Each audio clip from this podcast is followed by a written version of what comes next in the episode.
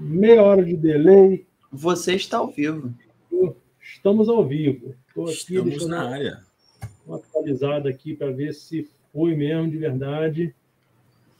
Ainda não... Deveríamos estar ao vivo. Ué, mas tu não Boa. confia na tecnologia, não? Confiar, eu confio. Agora, se ela, se ela vai me sacanear, é outra história. Eu não confio nada. Aí, Boa noite, galera. Seja muito pegar aqui para ver. Episódio de número 60 do Perda Total. E para esse episódio aqui hoje a gente recebe ninguém menos que Sandro Tanuri. Seja muito bem-vindo, Sandro. Obrigado, galera. Sandro. Valeu aí pelo convite. Obrigado demais pelo convite. Tem que me acostumar a olhar para a câmera aqui. Obrigado demais pelo convite aí. Vai ser um prazer bater papo com vocês. É Seja aí. muito bem-vindo à nossa casa aí. Pedro, bem-vindo, porque já está já Obrigado. convidado, né? Já são convidados. Seis meses já sem aparecer aqui. Tô, por motivos, importante já por motivos bons, por motivos bons. Parabéns é aí, aí, papai. Agora, agora ao Valeu. vivo. Não vou tomar mais esporro via WhatsApp. Não, não, vou mais tomar esporro já nas lives presenciais que eu não dou água para os convidados. Então, agora pois você tá é. Tá aqui. É, agora, virtual agora não tem o que fazer, né? Então o Sandrão aí que tem que comandar a água dele. Porque o William, quando chama os convidados aqui, ele deixa o pessoal passar sede. Ele tomando água lá, todo mundo lá, os caras com as canecas vazias. Eu mandei mensagem, William, bota água pros caras, pô. Mas é isso aí, galera. Estamos de volta. Bem-vindo aí, Sandro. Obrigado, Obrigado, aí pela, por aceitar o convite também. Prazer. E vamos falar aí um pouquinho desse, desse verme que corre na veia aí, acho que dos quatro aqui, né? Pelo visto, sim. É. E Pedro, você está em menor número, tá? Você é o único brasiliense aqui da live agora. Hein? É verdade, é verdade. Agora o YouTube de Brasília vai derrubar a gente pela quantidade de palavrão por minuto que vai rolar nessa live. Vamos ser bloqueados no Distrito Federal por conta dessa live. Bom, antes de começar, vamos dar aquele recadinho super rápido da galera que patrocina a gente, da galera que ajuda, que está com a gente aí, os nossos patrocinadores. Solta aí, William, você? Sim, senhor. Não tava preparado, não, mas só, a gente só. Não, tá vendo? Não solto porra nenhuma, não. Vai. Tido, viu isso aqui na área, cara, pra falar daquela galerinha que dá aquele apoio pra gente, que mora no Jabazinho, os patrocinadores, meu irmão. Se você tá cansado de ir no shopping levar a galera pra comer a mesma gororoba todo final de semana, cara, e sair de lá com o bolso, ó, o bolsinho aqui, sem nada, você tá perdendo tempo, meu filho. Vai lá no Billy de Grill. O Billy de Grill é a casa do churrasco na pedra, rapá. Lá você vai gastar pouco, vai alimentar a cambada toda e vai sair de lá satisfeito, meu irmão. E se o seu colchão tá com tanto buraco que você deita pra dormir em cima da cama e acorda embaixo, Tá esperando o quê, meu filho? Vai lá na Doutor Colchão, que lá eles têm os melhores colchões do mundo, mano. A Doutor Colchão é quem cuida da saúde do seu sono, beleza? Ó, valeu, fui! é isso, é isso aí. Wilson da House. Então, devidamente patrocinados, agora a gente pode iniciar a, a nossa participação especial aqui do Sandro. E para a gente começar a conversa, é aquela perguntinha clássica que a gente faz para todo mundo. Como que esse verme chegou em você? Conta para a gente aí como que começou essa, essa tua paixão. Cara, eu tinha um pouco de medo dessa pergunta, né? Mas ela é inevitável, porque eu não sei se eu sei explicar direito. Porque, olha só, é, eu fui criado numa casa é, assim, aqui no Rio de Janeiro, mas um lugar meio interior, apesar de dentro da cidade. Então, meu pai nunca curtiu carro. Para o meu pai, carro era algo assim. Aí meu pai tinha uma irmã que também não curtia carro. A mãe do meu pai minha avó curtia um pouquinho. Meu avô não curtia nada. Eram as pessoas que me cercavam ali. Eu não tinha um tio, eu não, eu não sei direito, mas eu sei que começou muito cedo. Eu me lembro que a primeira corrida que eu disputei, eu devia ter uns 10 anos de idade, com aquele carrinho a pedal em volta da mesa da sala. É uma história engraçada, porque tinha um relógio na, na parede da sala e o relógio tinha o ponteiro dos segundos. Então a gente dava 10 voltas e contava quantos segundos passou ali para dar as 10 voltas.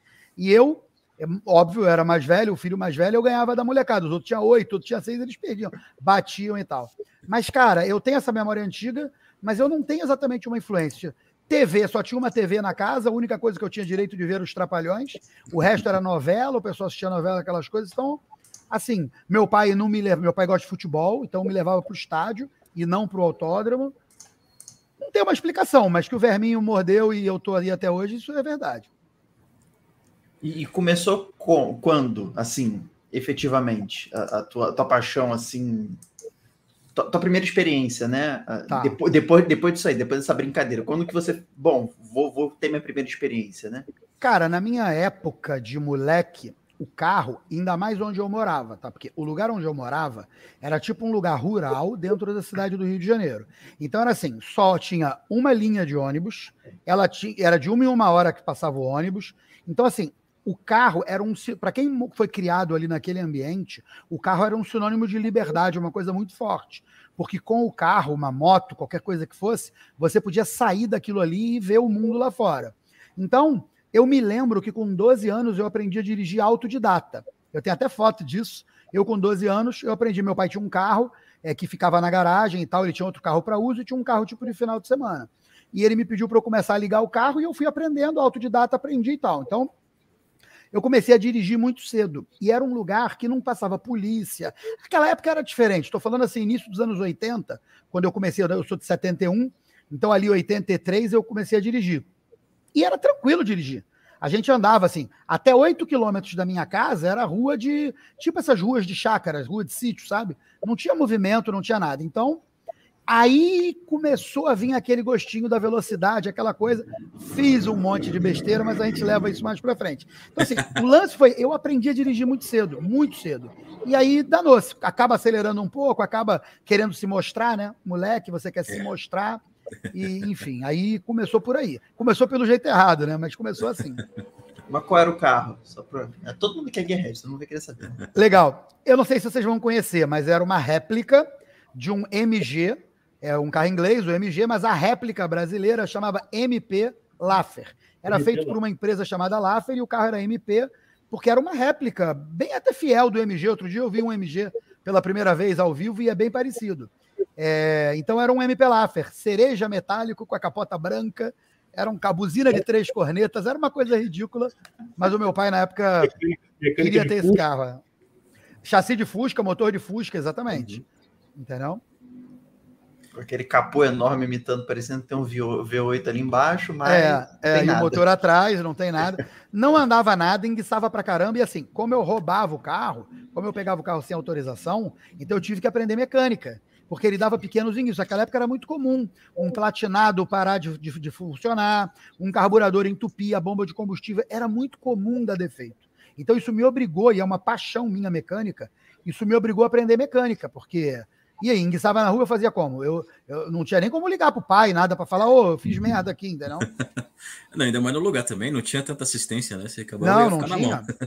Não tinha, não. Ou você aprendia, ou você ficava na mão. Aí tinha que esperar meu pai chegar do trabalho para eu dar a notícia a ele. Pai, ó, eu roubei o carro, o carro enguiçou. Então, cara, eu rapidinho aprendi mecânica. A, a necessidade faz o sapo pular, né?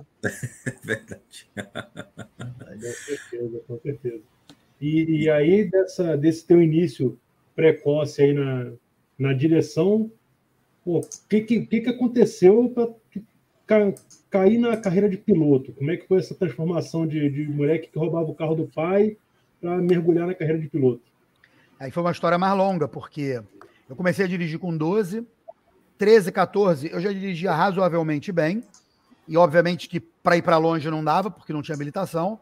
Mas beleza, aí comecei ainda e tal. entrei para a faculdade, é, na época do Fernando Collor de Mello, não sei se vocês lembram. Então, assim, eu entrei, eu fiz o vestibular em 89, entrei em 1990. E o meu pai tinha condição e tentou me dar um carrinho e tal, e muito orgulho, entrei para engenharia na Universidade do Estado aqui do Rio de Janeiro, Universidade Pública. Mas aí, no dia dele me dar o carro, o, o Fernando, o, o, Collor, né, com a Zélia Cardoso de Mello, ministra da Economia, anunciaram aquele confisco da poupança e tal, não consegui ter o carro. Aí ganhei um carro de uma tia que tinha morrido, não tinha deixado ninguém, ela não tinha filho, não tinha nada.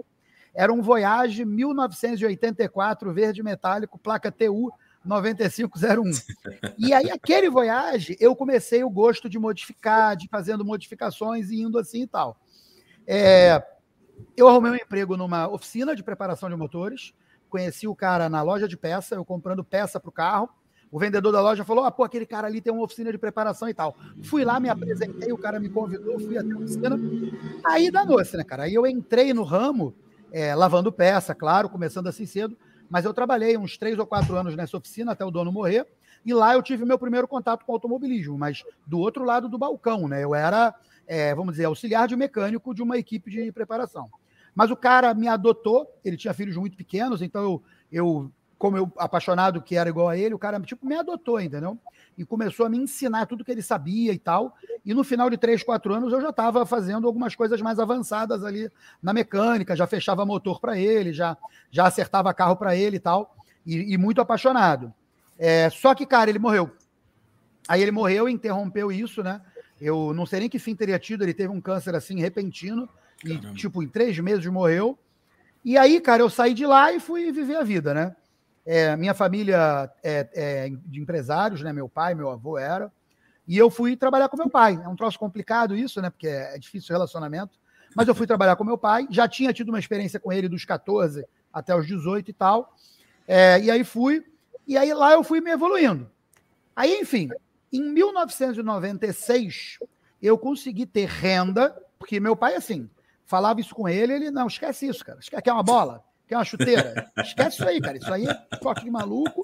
O esporte Faz é um é campo de futebol ali, pô, no, quintal. Calma aí. Tinha, tinha. Tinha um campinho de futebol no nosso quintal, porque a gente morava num sítio, né? Uhum. Então tinha espaço, era um lugar. Era um lugar que era viável ter espaço, era um lugar de sítios mesmo. Chácara, sítio. Então, assim, tinha um campinho de futebol, todo final de semana tinha futebol ali, meu pai chamava os amigos daquela loucura. Mas, cara, em 1996, eu é, comecei a conseguir vislumbrar a possibilidade de eu me bancar. Infelizmente, o automobilismo é um esporte onde você bota dinheiro na frente e sai fumaça atrás, né? Não, não se ganha dinheiro com automobilismo a não ser que você seja um profissional do automobilismo. Mas eu consegui e tal. Só que a graninha que eu tinha dava para andar de arrancada. Eu comecei a andar de arrancada em 1991, com esse Voyage, com um motor feito na oficina que eu trabalhava. Então a minha carreira começou em 1991, mas no circuito mesmo começou em 1993, porque tinha um cliente da oficina que me convidou para fazer uma corrida com ele. E aí eu fui fazer, eu fui fazer, vou responder aí o Raineri. Primeiro um grande abraço para o Gustavo Raineri, meu amigo. A oficina chamava-se Ergi Preparação de Motores.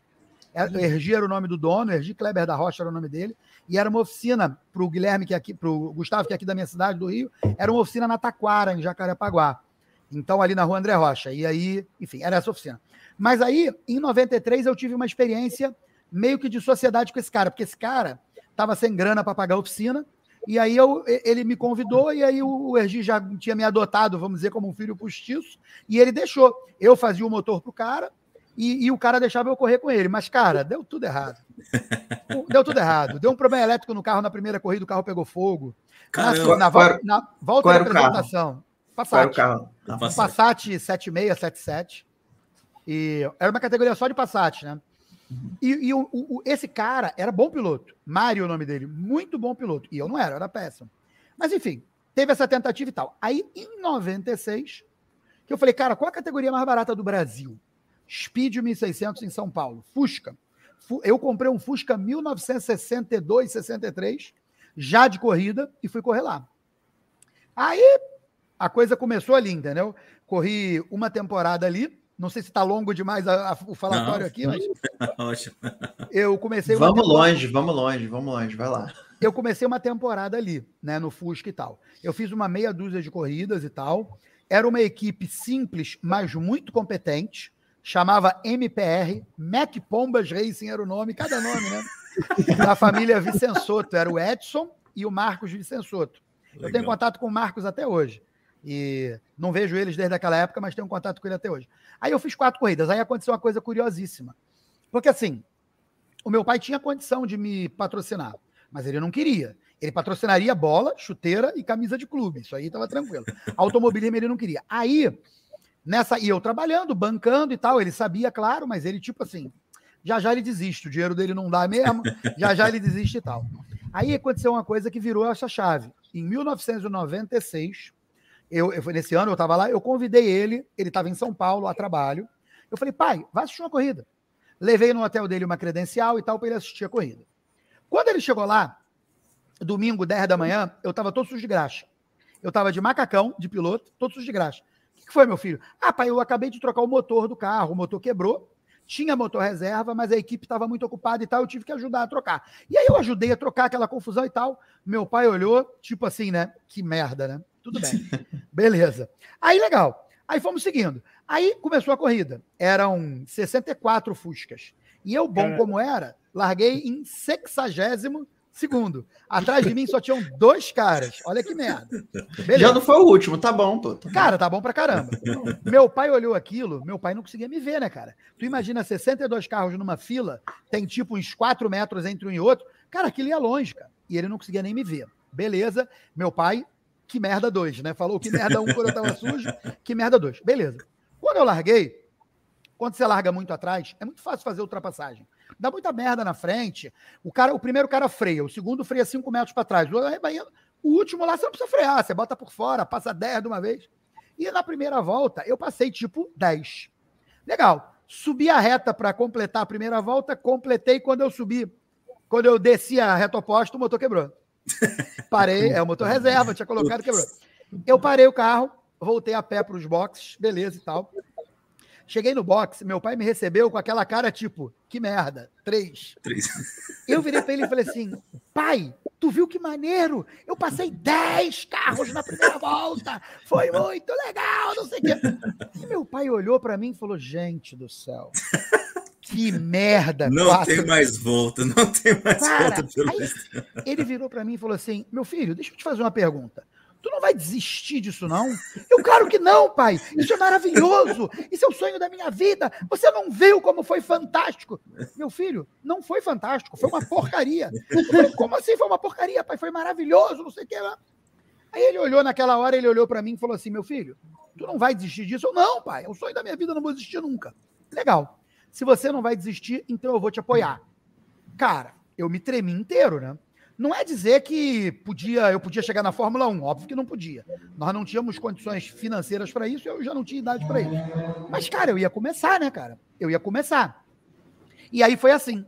Final de semana seguinte tinha uma corrida no Rio de Janeiro. Se tiver longo, você me fala que eu interrompo. Não, pode seguir. Eu achei legal esse comentário aqui, ó. Você vai gostar desse comentário aqui, ó. Aí, é, é, é, é. Ei, Gustavão, um abraço de novo para você. Eu falo muito essa frase, né? Que automobilismo é isso aí, é 99% frustração e 1% glória. E eu já vivi bem os 99% de frustração. bem, vivi bem. Aí no final de semana seguinte tinha uma corrida no Rio, né? Então eu falei, cara, eu tenho que ir na corrida, conhecer as equipes e tal, e ver o que, que rola, né? Eu não sabia o que, que rolava. Aí vim para o Rio, fomos na corrida, ele foi comigo, meu pai. Chegou lá, assistimos a corrida.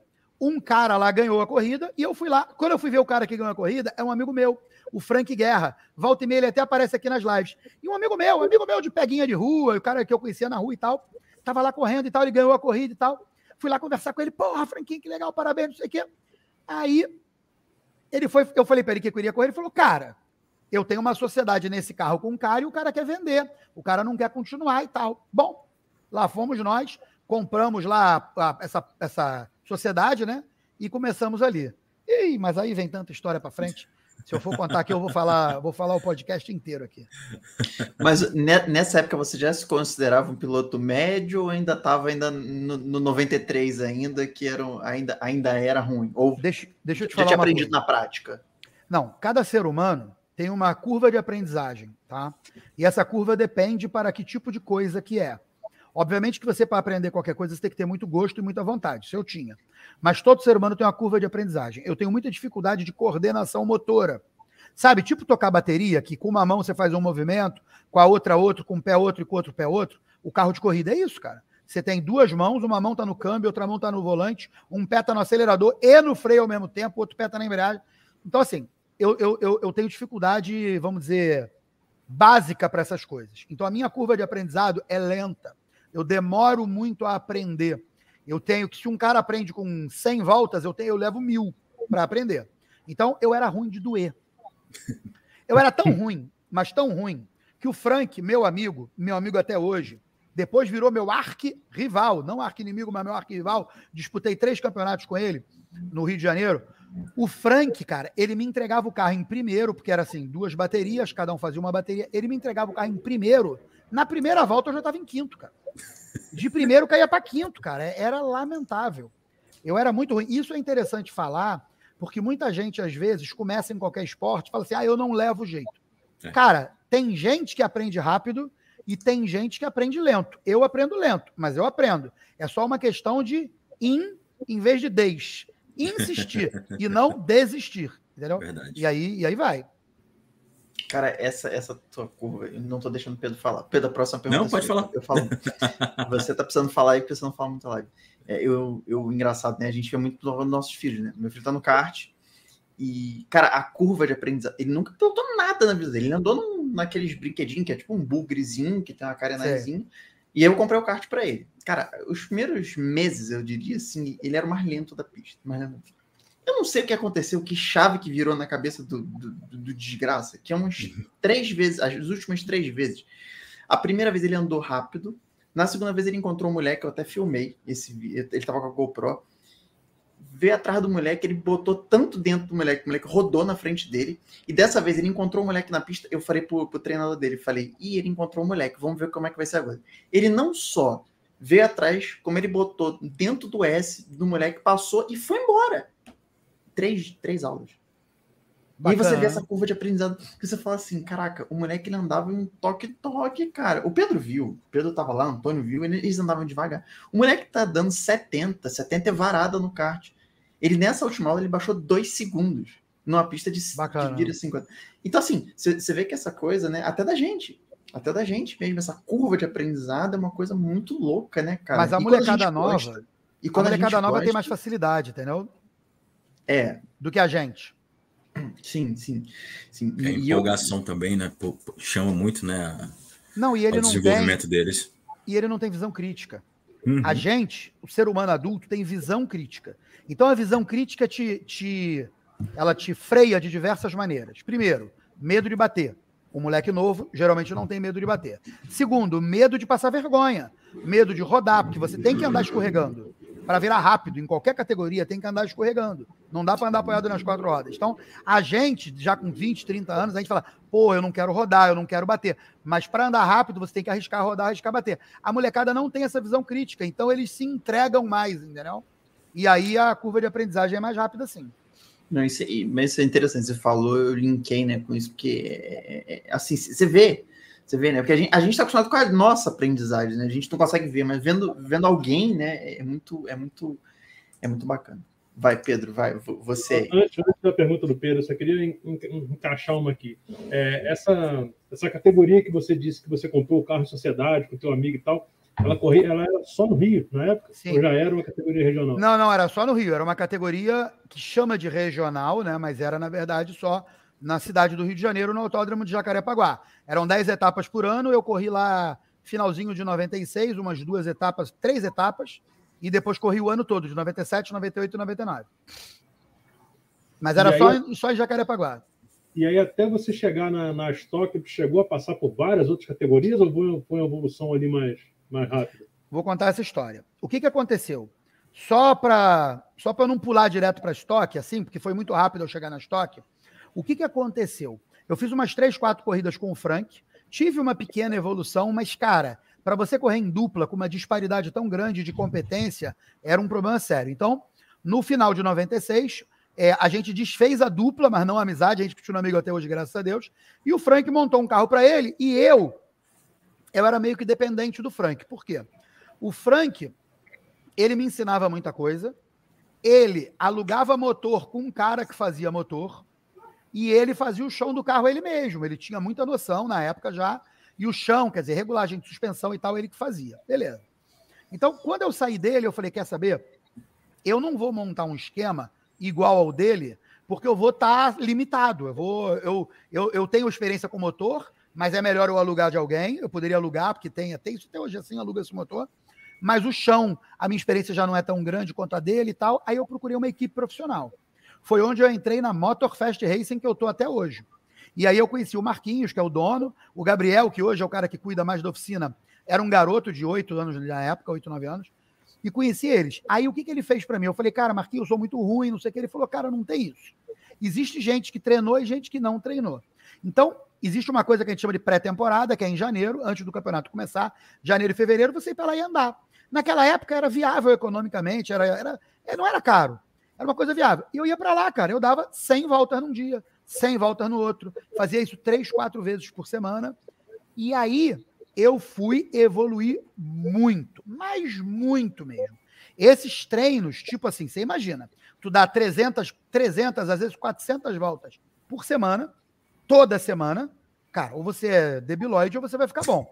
E aí, na primeira etapa, eu fiz a pole e ganhei, volta mais rápida, tudo. Já na primeira etapa já houve uma transformação assim, é, da água para o vinho. Óbvio, eu tinha muita vontade, né? Porque não é, ah, é divertido. Não é. Não é divertido você ir para o autódromo e dar 300 voltas. Não é. Dói braço, dói perna, cansa, estressa. Não é. é você começa a ficar, como é que eu falo, paranoico. Você começa a ficar é, com uma dedicação extrema. Não, não é divertido. Divertido é ir lá dar 10, 20 voltas e ir para casa. Aí é divertido. E dar 10, 20 voltas e tomar cerveja, dar 10, 20 voltas e bater papo. Mas eu encarava aquilo como um trabalho, como uma missão. E eu fui, fui, fui. Aí em 97, eu só não fui campeão, eu fui vice-campeão em 97, não fui campeão porque eu fui burro. Porque o que, que aconteceu? Em 97, eu ganhei, das cinco primeiras etapas, eu ganhei quatro. Tá? Eu ganhei quatro. Aí o Frank veio para a mesma equipe, ele veio contratou a mesma equipe. Ele largou o sistema dele mais caseiro, né? E veio para a mesma equipe. Aí ferrou, né? Porque aí o Frank tinha mais experiência que eu. Aí o Frank, com um carro equivalente ao meu, aí eu já comecei a me enrolar. E aí, cara, eu andava em segundo, ele andava em primeiro. Só que eu, na ânsia de tentar passar ele, eu batia. Aí eu batia, eu era desclassificado, eu não somava pontos. Então, no final de 97, o Frank foi campeão e eu fui vice-campeão. Aí fomos para 98, repetimos a dose. Só, só antes de você avançar, Por você favor. tinha alguma mentoria ou era tudo você sentava e ia na tentativa e acerto? Era assim, eu tive a mentoria do Frank, quando eu comecei, fiz três corridas com ele, ele me deu altas dicas, ele me ensinou muito, tá? Depois aconteceu o que sempre acontece. O primeiro coach da vida de qualquer piloto é o preparador. Porque o preparador não sabe pilotar, mas ele sabe o que, que o carro precisa. Ele sabe o que, que o carro aceita. Então, o Marquinhos, por incrível que pareça, nunca foi piloto, mas me ensinou muito sobre pilotagem. Ele, ele me ensinava macetes tipo: segue aquele cara, macetes básicos. Segue aquele cara. Freia 10 metros antes do cara para você poder ver a reação do carro dele na frente do teu. Segue as marcas pretas no asfalto, que é onde é o traçado da maioria das pessoas. Ele me ensinou o básico do básico. Ele me ensinou. Então eu não tinha nenhuma mentoria, mas eu tinha, entendeu? Dessa maneira, em 97. Aí em 98, voltamos de novo. Aí foi curioso. Eu e o Frank, cara, e olha que curiosidade, somos bons amigos até hoje. Nunca tivemos uma discussão, mas em 98 a gente se bateu o ano inteiro. E tinha um cara que rivalizava com a gente, o Mário, muito bom piloto, nosso amigo também até hoje, rivalizava com a gente. Então o que que acontecia? Eu ganhava uma, o Frank ganhava outra, o Mário ganhava outra. Só que quando eu ou o Frank ganhava, o Mário estava em segundo ou em terceiro. E eu e o Frank, volta e meia, bati os dois. Resumindo, o ano de 97 passou, chegou no final do ano, o Mário foi campeão em 98, desculpa. O Mário foi campeão, eu fui vice-campeão pela segunda vez, estava igual o Vasco, e o Frank foi terceiro colocado. Aí, para 99, aí eu contratei um treinador. Aí a coisa evoluiu muito.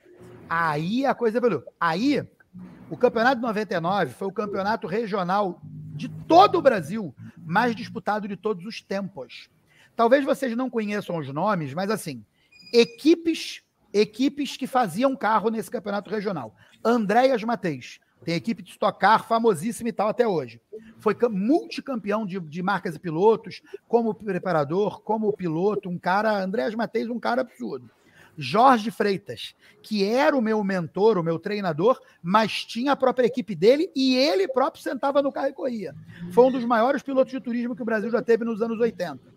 É, a minha equipe do Marquinhos, cara, nós tivemos 10 pilotos disputando o campeonato. Na nona etapa, tinham cinco ainda em condição de ganhar o campeonato. E largavam 50 carros. Era uma coisa, tipo, absurda, absurda. Você dava um erro e saía de primeiro para décimo. Foi um campeonato. Só que aí, acirradíssimo, valeu muito a pena, muito a pena eu ter, vamos dizer, evoluído devagar dessa maneira. Porque aí eu fui campeão, finalmente eu fui vice-campeão duas vezes e fui campeão no melhor campeonato que nós tivemos. Aquilo me dá um prazer até hoje, uma sensação de dever cumprido até hoje, entendeu? de eu ter três anos antes eu era o patinho feio que eu não sabia nada, e três anos depois eu ganhava de caras desse naipe que eu tô falando, entendeu? Enfim. Mega competitivo. Era muito competitivo lá, era muito, muito competitivo, muito competitivo. Aí o que, que aconteceu? Eu falei, cara, eu quero, agora que eu fui campeão, etapa cumprida, eu quero dar passos mais longos, tá? Aí eu entrei para a categoria de acesso da Stock Car. Chamava-se Stock Car Light. Hoje chama-se Stock Car Series e Stock Car Pro Series. Acho que esse é o nome hoje. Mas na época chamava Stock Car e Stock Car Light. No ano de 2000, a Stock Car estreou o Vectra. Era uma gaiola de tubos, uma bolha de fibra de vidro imitando o Vectra e o motor de Opala ainda. Foi o único ano que teve gaiola com motor de Opala. E a Stock Car Light era o Ômega, que era o carro que até o ano anterior era o carro principal, né? Então eu, eu tive a sorte de pegar. Aí o que, que eu fiz? Eu fui para a equipe do Jorge Freitas, que ele já tinha a equipe lá com toda a estrutura, e levei a Motorfest comigo, o Marcos, que é o dono da Motorfest, levei ele comigo como o, o, o irresponsável pelo meu carro, tá? O cara que era responsável pelo meu carro. Cara, fizemos uma pré-temporada fantástica, só que assim, era um carro com o triplo da potência do que eu tinha, pneus slick e tração traseira. Então eu tive que reaprender tudo. Mas eu reaprendi legal, fui extremamente competitivo, e no final do ano, na pista, eu fui campeão brasileiro no meu primeiro ano, mas no tapetão houve lá uma situação em que um terceiro bateu num quarto, aí o cara que era para ter sido vice no meu lugar, esse cara foi lá, reclamou do terceiro que bateu no quarto. Aí o terceiro ganhou uma penalidade de 20 segundos, e com essa penalidade o cara ganhou uma posição, empatou comigo, enfim. No final, a gente foi campeão empatado. Mas na pista, antes de ir pro tapetão, na pista eu fui campeão absoluto. Eu ganhei as últimas duas corridas. Cara, tu vê as corridas no YouTube, são, são corridas da qual eu me orgulho muito. Eu assisto essas duas corridas pelo menos umas três vezes por ano, que são corridas que refrescam em mim a minha autoconfiança. Assim, foram corridas muito importantes na minha vida, muito significativas, tá? Enfim, aí fui campeão brasileiro no primeiro ano de Campeonato Brasileiro, correndo em pistas que eu nunca tinha andado na vida e tal.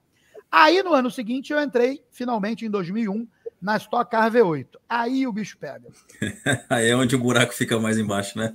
Aí o bicho pega, o bicho pega, o bicho pega. Que o que, que aconteceu, cara ali? O meu carro foi montado às pressas, porque o meu chassi demorou a chegar, meu carro foi montado às pressas. Então o meu carro na primeira etapa passava 95 quilos do peso mínimo do regulamento. Cara, você não tem nenhuma chance. Com 95 quilos a mais, a tua uhum. chance de ser competitivo é zero. E eu vindo com gás total, molecote, novo, é, campeão brasileiro no primeiro ano, e é isso aí, eu não tenho medo de ninguém. Fiz a pré-temporada no Rio de Janeiro. Cara, andei na pré-temporada no carro que era do Ingo Hoffman no ano anterior, que era da mesma equipe. O ômega que eu fui campeão era o ômega do Ingo Hoffman do ano anterior.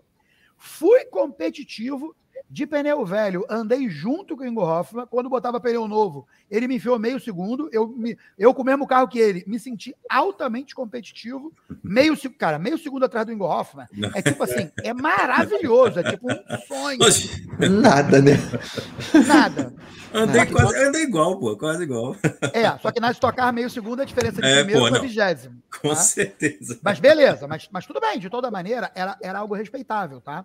Era para um iniciante era algo extremamente respeitado. Uhum. Mas o que, que aconteceu? Na primeira etapa eu não estava com o carro dele. Ele estava com o carro dele, que já tinha um ano de desenvolvimento. E eu estava com um carro zero quilômetro. E o carro que eu estava tinha 95 quilos a mais, porque foi montado às pressas e tal, porque não foi culpa da equipe, mas o chassi chegou faltando três semanas para a primeira corrida. Então o meu carro foi montado super às pressas, tá? E aí, cara, a primeira corrida em Curitiba, no treino, eu dei uma puta porrada. Mas uma a porrada foi tão forte que o carro não conseguiu ser recuperado para a largada. Tá? Então eu, eu não consegui largar. Foi uma puta porrada, uma puta porrada. Mas eu não me machuquei, não. Eu dei só um, um triscadinho leve na perna e tal. Segunda etapa, Tarumã. E aí, em Tarumã, eu dei uma porrada de me machucar muito feio. Muito feio. Aí ali, a minha carreira não acabou ali, mas ela acabou ali, entendeu? um susto desse, né, bicho? Não tem como, né? É... Cara, sabe o que acontece? Você sempre acha que pode se machucar. É. Era um ponto, né? Que. Eu acho que, que o Sandro caiu. Caiu? Caiu? Caiu, caiu, caiu. Opa, problemas técnicos. Wait, wait, wait. Mas eu tô vendo vocês na boa, acho que... Não, não, foi ele, foi ele. A gente tá já aqui, ó. Eu tô bem aqui. Calma aí, calma aí, galera. Manda uma mensagem para ele aí. Gente fica até preocupado, né? Opa, voltou. Opa, voltou, voltou, voltou, voltou. Dá uma congeladinha. Voltou. Voltou, não, tudo bem. Aqui, aqui para mim caiu. O que que acontece? Ninguém entra no automobilismo achando que não existe a possibilidade de se machucar, tá certo? Exatamente. É um esporte de altíssimo risco. Mas uma coisa é o risco passar na televisão, uma coisa é o risco ser contado por alguém, uma coisa é o risco ser lido num jornal, outra coisa é você viver o risco de morrer. Exatamente. E eu vivi. Porque eu dei uma porrada muito forte. Na verdade, eu, eu, eu só rodei. Eu rodei e fiquei atravessado no meio da pista, o carro não ligava. Veio um cara e bateu assim na minha porta, em T, que é o pior tipo de batida do automobilismo, é a batida que mais mata no automobilismo. Um tubo da gaiola rompeu, entrou na minha perna. Enfim, aí é uma história triste, mas que mudou minha vida, mudou minha carreira e, e eu nunca foi, mais fui o mesmo. Foi em qual autódromo essa corrida? Tarumã. Foi em Tarumã mesmo. É, Aonde foi... vai ser o MBR? Você vai andar no MBR lá. É, é, é. Eu, eu, isso é uma coisa que, assim, é, eu vou andar, né? Eu vou andar, mas eu não sei como é que vai ser. Eu não sei como é que vai ser, porque uma coisa é aquela história. Você falou, você vai andar no MBR lá, em agosto, sabe? O, o risco está lá em agosto. Então, eu, eu quero Você chegou a voltar lá? Você já não. chegou a voltar lá? Nunca voltou Vai ser a primeira vez. Vai, eu saí do autódromo de ambulância, eu levei, sei lá, uma meia hora para ser tirado das ferragens, eu fiquei preso nas ferragens. Tiveram que recortar o carro todo em volta de mim, me levaram para um hospital. É, eu fui operado, a operação demorou umas três, quatro horas. A minha perna foi dilacerada, eu tive que ter recomposição da perna. Muita sorte eu dei, porque tinha um médico lá especialista nisso. E foi muita sorte que eu dei de ter esse médico. Eu fui levado para o hospital público, HPS de Porto Alegre, Hospital de Pronto-Socorro. Dei muita sorte desse cara ter desse cara ter estar lá. Depois eu fiquei 15 dias internado num hospital particular lá, porque eu não tinha condição de pegar um voo para voltar. E depois de 15 dias eu voltei, aí fiquei de, fiquei de cama uns três meses, de cadeira de roda seis meses e tal. E o mais curioso é o seguinte: quando eu fui voltar, penúltima etapa em Brasília, de 2001, né? Aí eu fui voltar. Ah, vamos voltar e tal, vamos para Brasília e tal, beleza, legal. A equipe botou um cara no meu lugar, Flávio Trindade, o nome dele, um cara super bacana, me substituiu o campeonato inteiro. E eu, eu fui voltar em Brasília. Aí no meio do treino, o Laércio Justino, um piloto de Goiânia, bate com o carro e morre. Meu cara, Deus. eu na hora, eu falei, pode botar a capa no carro que eu não vou correr. O cara morreu aí, pô, na minha frente, eu não vou correr. Aí na etapa seguinte, em São Paulo, Aí ia ser a última, né? Brasília foi a penúltima, São Paulo foi ser a última. Aí eu fui lá na última etapa do campeonato, falei, bom, tudo bem, vou voltar e tal para ver como é que é. Cara, Chico Serra largando em primeiro e eu largando em último. Legal. A gente conseguiu bater de frente na largada. Olha que loucura. Caralho, é porque você fala, você fala assim, o que pode acontecer numa corrida? Pode acontecer isso. O pole position bater de frente com o último colocado na largada. Tá bom para você ou não? Não. Ah, história do automobilismo, cara. E aí, assim. Cara, é por isso que eu gosto do automobilismo, que é o tipo da coisa que não é previsível, cara. Não, não tem como tu é, apostar ali, cara, tá garantido que eu vou ganhar. Não ganha, velho. É Aonde você ia dizer isso, cara? Que isso podia acontecer, cara? Aí, resumindo, eu tive a minha experiência de Vietnã. Fomos eu e ele no helicóptero, dividimos o mesmo helicóptero para o hospital. A Stocar mandou a gente igual o Vietnã, numa maca com a cabeça para fora do helicóptero de um lado e o pé para fora do outro. Eu vi o hélice do helicóptero girando em cima de mim. Do lado eu falava, Chico, tu tá bem aí, Chico? Aí ele, eu tô me cagando de medo. Eu tô me cagando de medo, Tanuri. Eu falei, cara, é isso aí, vambora. A gente não morreu na batida, não vai morrer agora, não. Os dois com aquele colar cervical, aquela coisa. Aí a gente foi para um hospital lá, é, ficamos em observação, fomos examinados, mas tivemos traumas pequenos na coluna, mas coisa que é, se resolveu sem cirurgia, sem nada, tanto eu quanto ele. Naquela época não existia o RANS, tá? Na, depois daquilo eu passei a usar o RANS, aí passou a existir o RANS, passou a ser obrigatório o RANS, eu imediatamente comprei o RANS e tal. Mas assim, você vê a minha carreira: 96 vice-campeão carioca, 97 vice-campeão carioca, 90, 97 vice-campeão carioca, 98 vice-campeão carioca, 99 campeão carioca, 2000 campeão brasileiro no primeiro ano de campeonato brasileiro, 2001 uma porrada. A minha carreira acabou ali. 2002 eu não arrumei nada. Aí em 2003 eu tenho um pódio na Stock Car principal. o Davi Mufato, que foi o campeão do ano de 2003, ganhou. Pra você ter ideia, o Davi Mufato, campeão de 2003, foi terceiro colocado para mim no Ômega em 2000. Eu disputei o campeonato com ele até o final. Era Rogério Mota, Sandro Tanuri, Sérgio Ruas, Luciano Zanjurolame e Davi Mufato. Nós éramos cinco disputando o campeonato na última etapa. Pedro Gomes, Thiago Camilo. Olha os nomes dos caras que corriam com a gente de ômega, tá? E o Davi Mufato, que foi campeão da estoque principal em 2003, foi terceiro colocado no campeonato que eu dividi o campeonato com esse cara. Então, assim, eu, eu, eu, eu tava num caminho de muita competitividade. Aí veio esse acidente e tal. Aí em 2003, o Davi Mufato ganhou essa prova no Rio de Janeiro e eu cheguei em segundo. Eu larguei em oitavo e cheguei em segundo nessa prova do Rio de Janeiro. Foi o meu melhor resultado na Stock Car principal. Ter um pódio na Stock Car principal não é brincadeira, ainda mais um piloto como eu, né? Porque eu era mais um gentleman driver do que um piloto. Eu era um empresário que era piloto. Os pilotos profissionais, eles são pilotos de 6 da manhã às 10 da noite, de segunda a segunda. Então, de manhã cedo, eu acordo e vou trabalhar. No meu trabalho normal, igual todo mundo. Eles acordam, vão para academia, depois vão treinar eh, no simulador, vão isso, vão aquilo, enfim. Mas eu, cara, eu, eu tenho muito orgulho da minha carreira, muito orgulho. Aprendi é, muito, certeza. tive a oportunidade de lidar com os maiores expoentes, cara. Eu fui companheiro de equipe do Ingo Hoffman por cinco anos, cara. Tu imagina o que eu aprendi com o Ingo Hoffman? Quantas lições eu tive com o Ingo Hoffman? Trabalhei com Jorge de Freitas durante sete, oito anos. Andrés Mateis, competi contra ele. Quer dizer, caras assim, sabe? Enfim. E as amizades continuam, né? o mais legal é isso. Graças a Deus, graças a Deus. E você teve experiência. Tá falando aí, Antônio? Sim, sim, né? Tem uma pergunta legal aqui, bem saudosista do, do Fred, do, do teu pai YouTube. Sandro, você considera que conheceu os atalhos de Jacarepaguá? Cara, isso aí é engraçado, né? Porque o atalho existe, existe o atalho físico, para você andar menos metros, e existe o atalho de tempo, para você ganhar tempo. E, cara, eu devo ter em Jacarepaguá entre 3.000 e 3.500 voltas. Caramba, porque eu andava muito naquela época, andava muito. Então, assim, se tinha uma pista que eu conhecia uma coisa ou outra, era Jacarepaguá.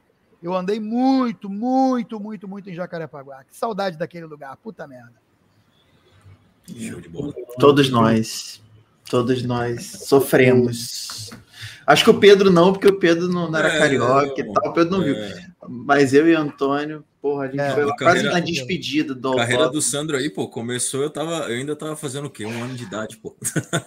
o, o, Sandro já, já corria, então, porra, experiência é. demais. Eu tinha falado aqui também, deixa eu ressuscitar aqui, que ele, ele comentou que lembra, lembra, muito de você, que o Fred ele, ele andava em Jacarepaguá. Não, trocou, trocou, você botou. Você botou errado, você botou errado. Eu botei errado, boto certo. Esse aí.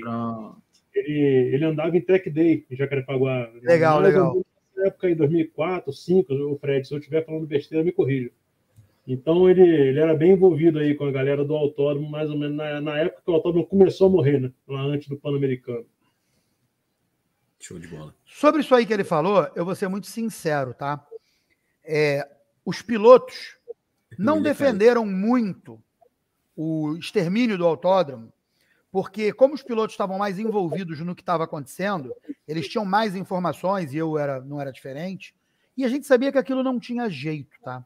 O Autódromo do Rio de Janeiro foi vítima da própria sorte. Quando ele foi inaugurado, ainda chamava o Circuito da Caledônia, em 1966, lá era longe pra cacete do que era a cidade do Rio de Janeiro.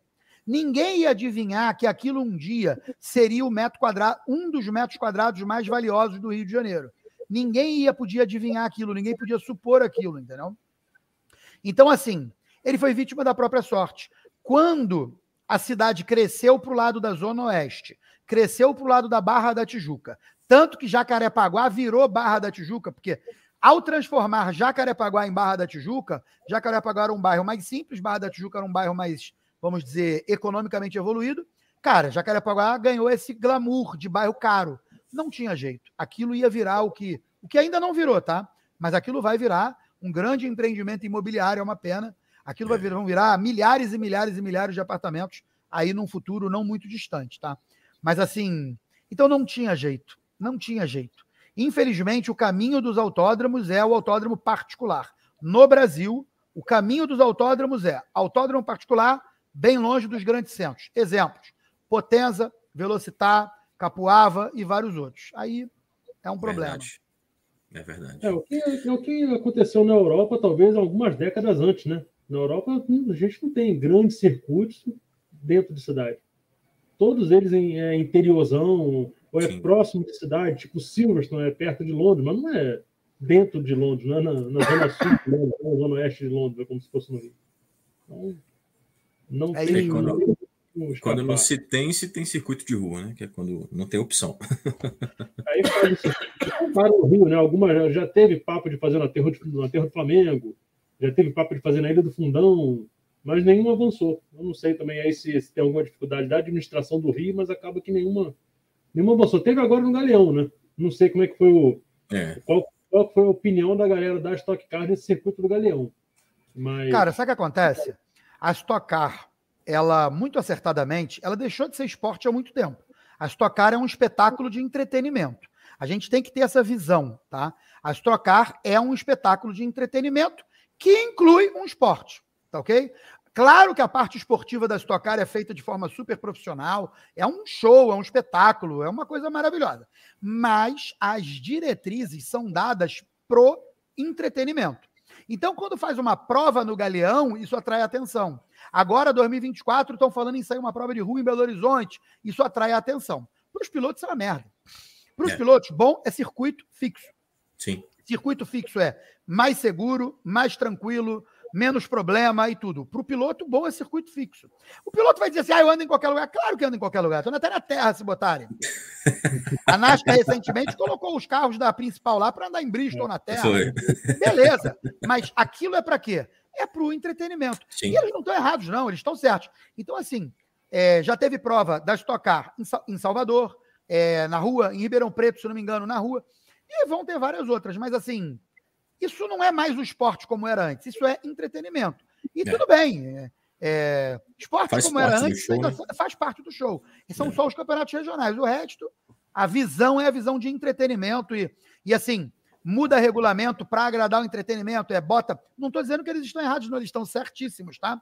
Porque o dinheiro só vai atrás do sucesso. E tem que fazer sucesso para o público para o dinheiro poder ir atrás. Com e é certeza. é Lembra lá no início? O automobilismo é um esporte onde você bota dinheiro na frente e sai fumaça atrás. Então não tem jeito.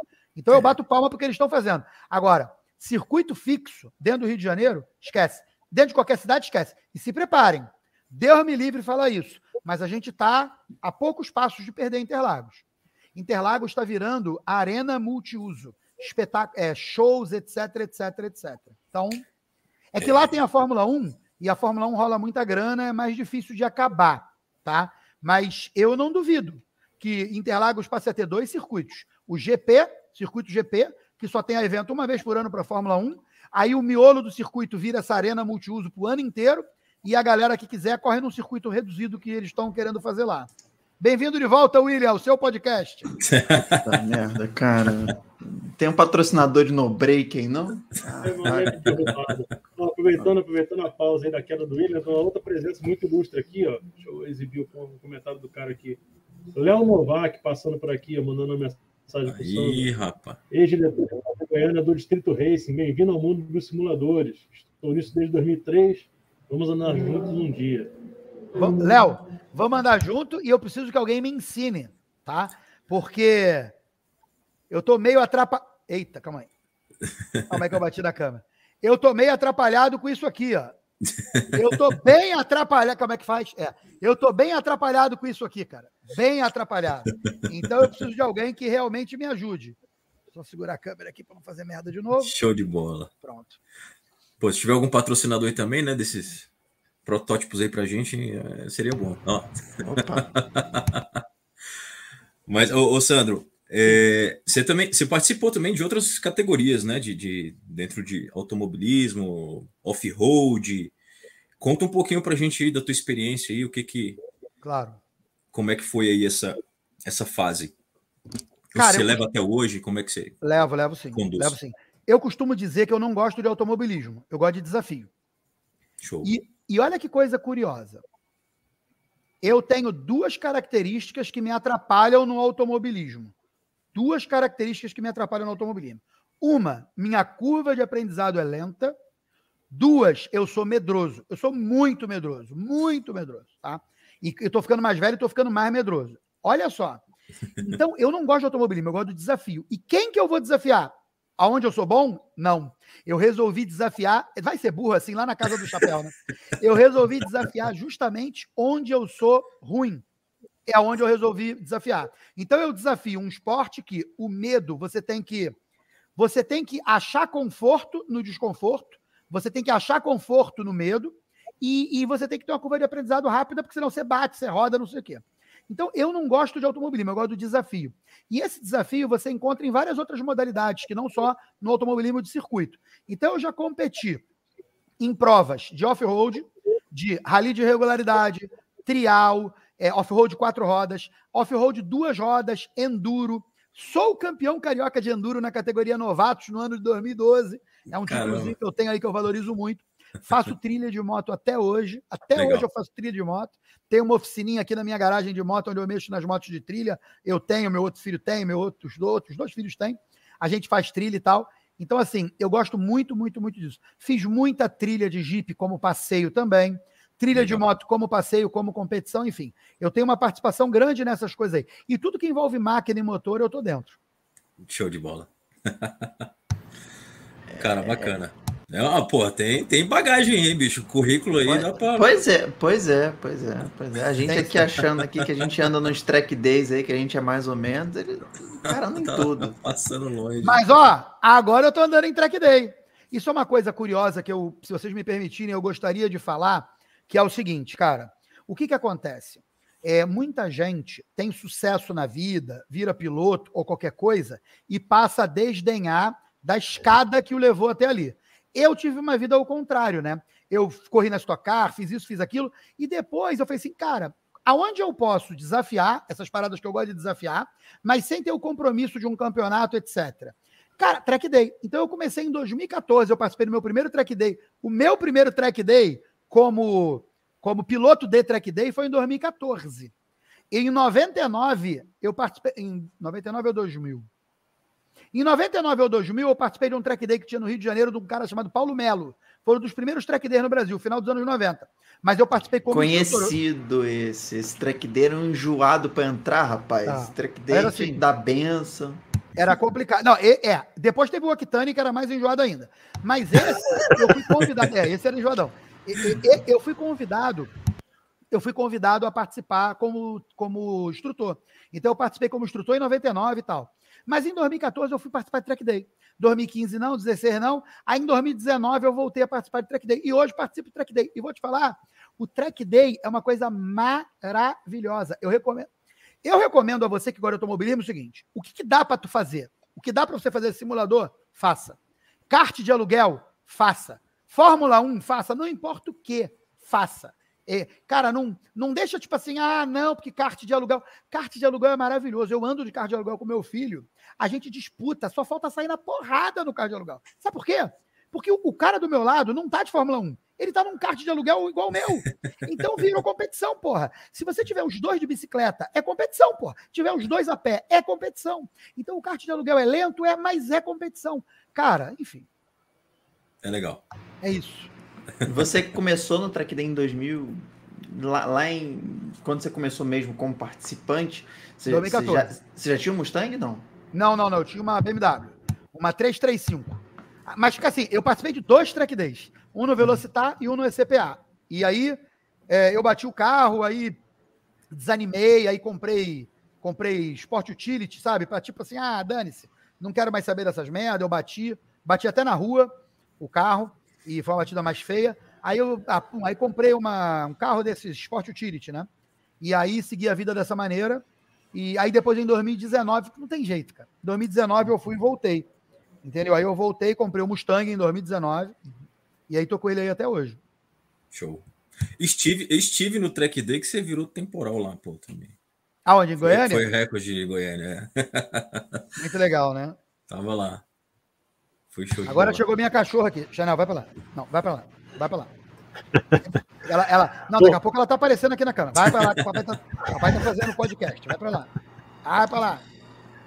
Bom, é... entrando, entrando já nessa, nessa, fase aí da, da, da, tua, da tua carreira de piloto que você tá hoje, é, o pessoal comentou muito com a gente, inclusive já mandaram uns três ou quatro comentários é, aqui na live dessa parte mais didática dos teus vídeos, das tuas lives, que você pô, dá dica, é, que você mostra como é que faz e tal. Isso para você surgiu mais assim naturalmente ou foi alguém que te procurou pedindo um conselho? Como é que surgiu essa, essa parte mais coach tua? Cara, o que, que acontece? Eu sempre gostei de entender as coisas. Eu nunca gostei de decorar, tipo assim, ah, é, endurece a barra dianteira, acontece isso, endurece a barra traseira, acontece aquilo, não. Eu, tudo na minha vida, eu gosto de estudar profundamente, eu, eu, eu gosto de estudar, é, não gosto de estudar matemática, não, gosto de estudar essas coisas que eu gosto, claro. Mas eu gosto de estudar a ponto de eu conhecer profundamente. E assim, você só consegue ensinar alguma coisa se você conhece profundamente. Se você não conhece profundamente, você vai repetir um monte de frases feitas e você não vai saber efetivamente explicar. Então, eu sempre gostei muito, então isso me deu, vamos dizer, condição de explicar alguma coisa a alguém. Mas eu sou falador, falo pra caramba. E eu faço amizade fácil. Então, o que, que aconteceu? Eu ia fazendo amizade com as pessoas, as pessoas. Eu não falava. Eu, quando cheguei no Track Day, eu não falei para ninguém do meu histórico. Eu cheguei no Track Day, andava e o pessoal, caramba, o que, que esse cara tá com esse carro original aí? Eu andava de BMW original e, e andando desse jeito. Como é que é isso? E eu não falava. Eu, eu não chegava lá, eu fui piloto de tocar, nada, eu não falava.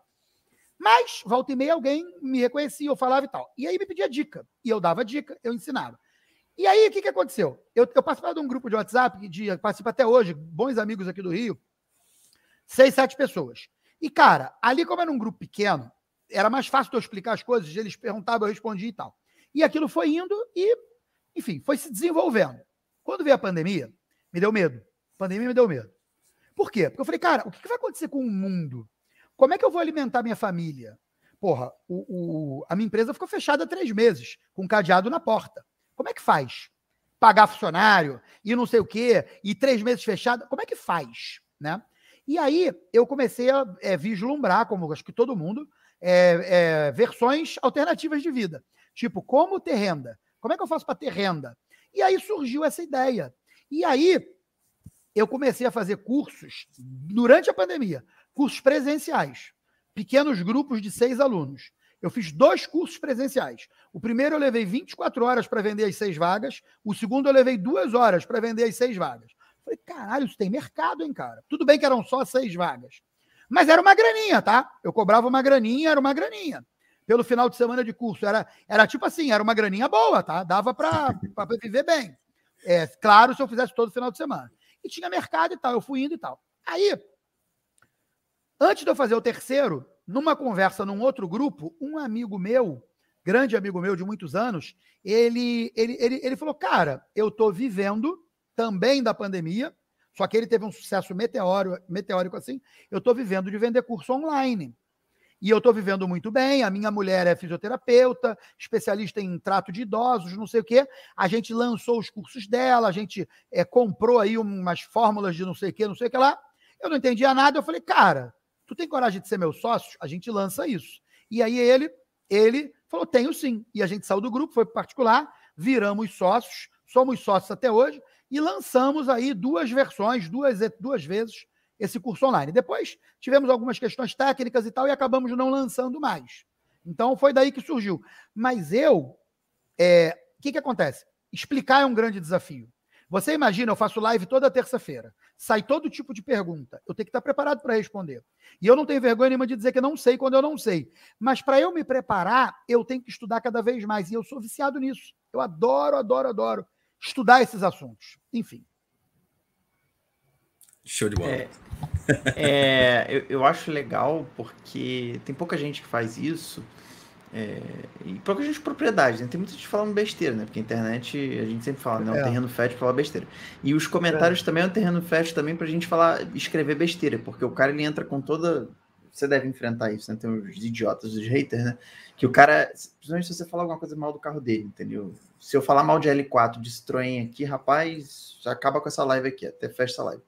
Ah, eu é... assino embaixo. E eu tenho, eu tenho propriedade. Pô. É, Peugeot Citroën eu não posso falar mal, embora o Pedro esteja se fudendo com dele, e eu não posso falar mal, porque toda vez que eu falo mal do carro do Pedro, meu quebra. Então eu não posso falar mal do carro dele.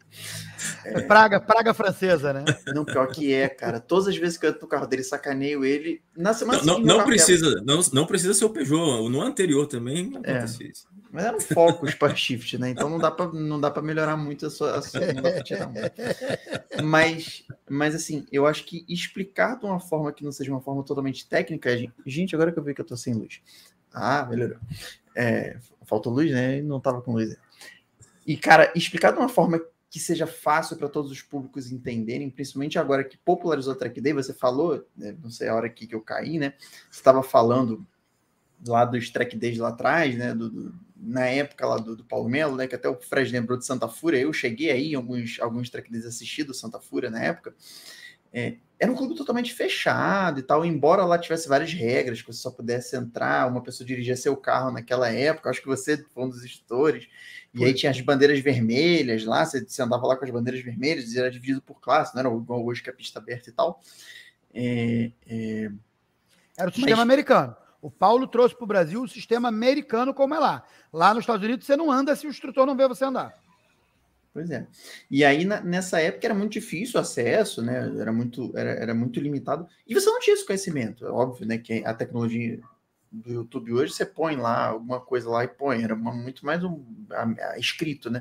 Então, eu acho que você trazer isso, você tem um, um, um assim um jeito de falar, um jeito de explicar. Eu acho que eu vi uma explicação falando sobre freio, uma live sua falando sobre freio, acho que foi um corte, um pedaço. Cara, é sensacional, porque vai desde uma pessoa que não entende nada ou que, e quer ter um conhecimento até alguém que tem um pouco mais técnico. E eu acho que isso é importante. É, a gente até na nossa última live eu estava falando, a gente entrevistou a, a, a qual é o nome dela? Helena. É isso, Milena. a Milena, que é da Engata, do, do, não sei se você já ouviu falar no Instagram dela. E ela, e ela foi estudar Land Rover e tal. O jeito que ela fala, eu não vi curso nenhum dela, tá? Nenhum curso dela. O jeito que ela falou na live, eu falei, cara, você deve ser uma excelente instrutora. Porque o jeito que você passa e o seu jeito que você passa é muito, é, é, é muito claro. É muito claro, é muito, sabe, básico. É, mas não era nada disso que eu ia falar, eu já esqueci o que eu ia perguntar. Ah, sim. É, ah. de, desses, trein, desses treinamentos, você chegou a fazer só treinamentos é, é, teóricos? Sala, é isso. Ou você chegou a fazer não. um curso prático? Vamos lá, eu vou responder essa pergunta, mas antes, só para não perder o gancho, é o seguinte.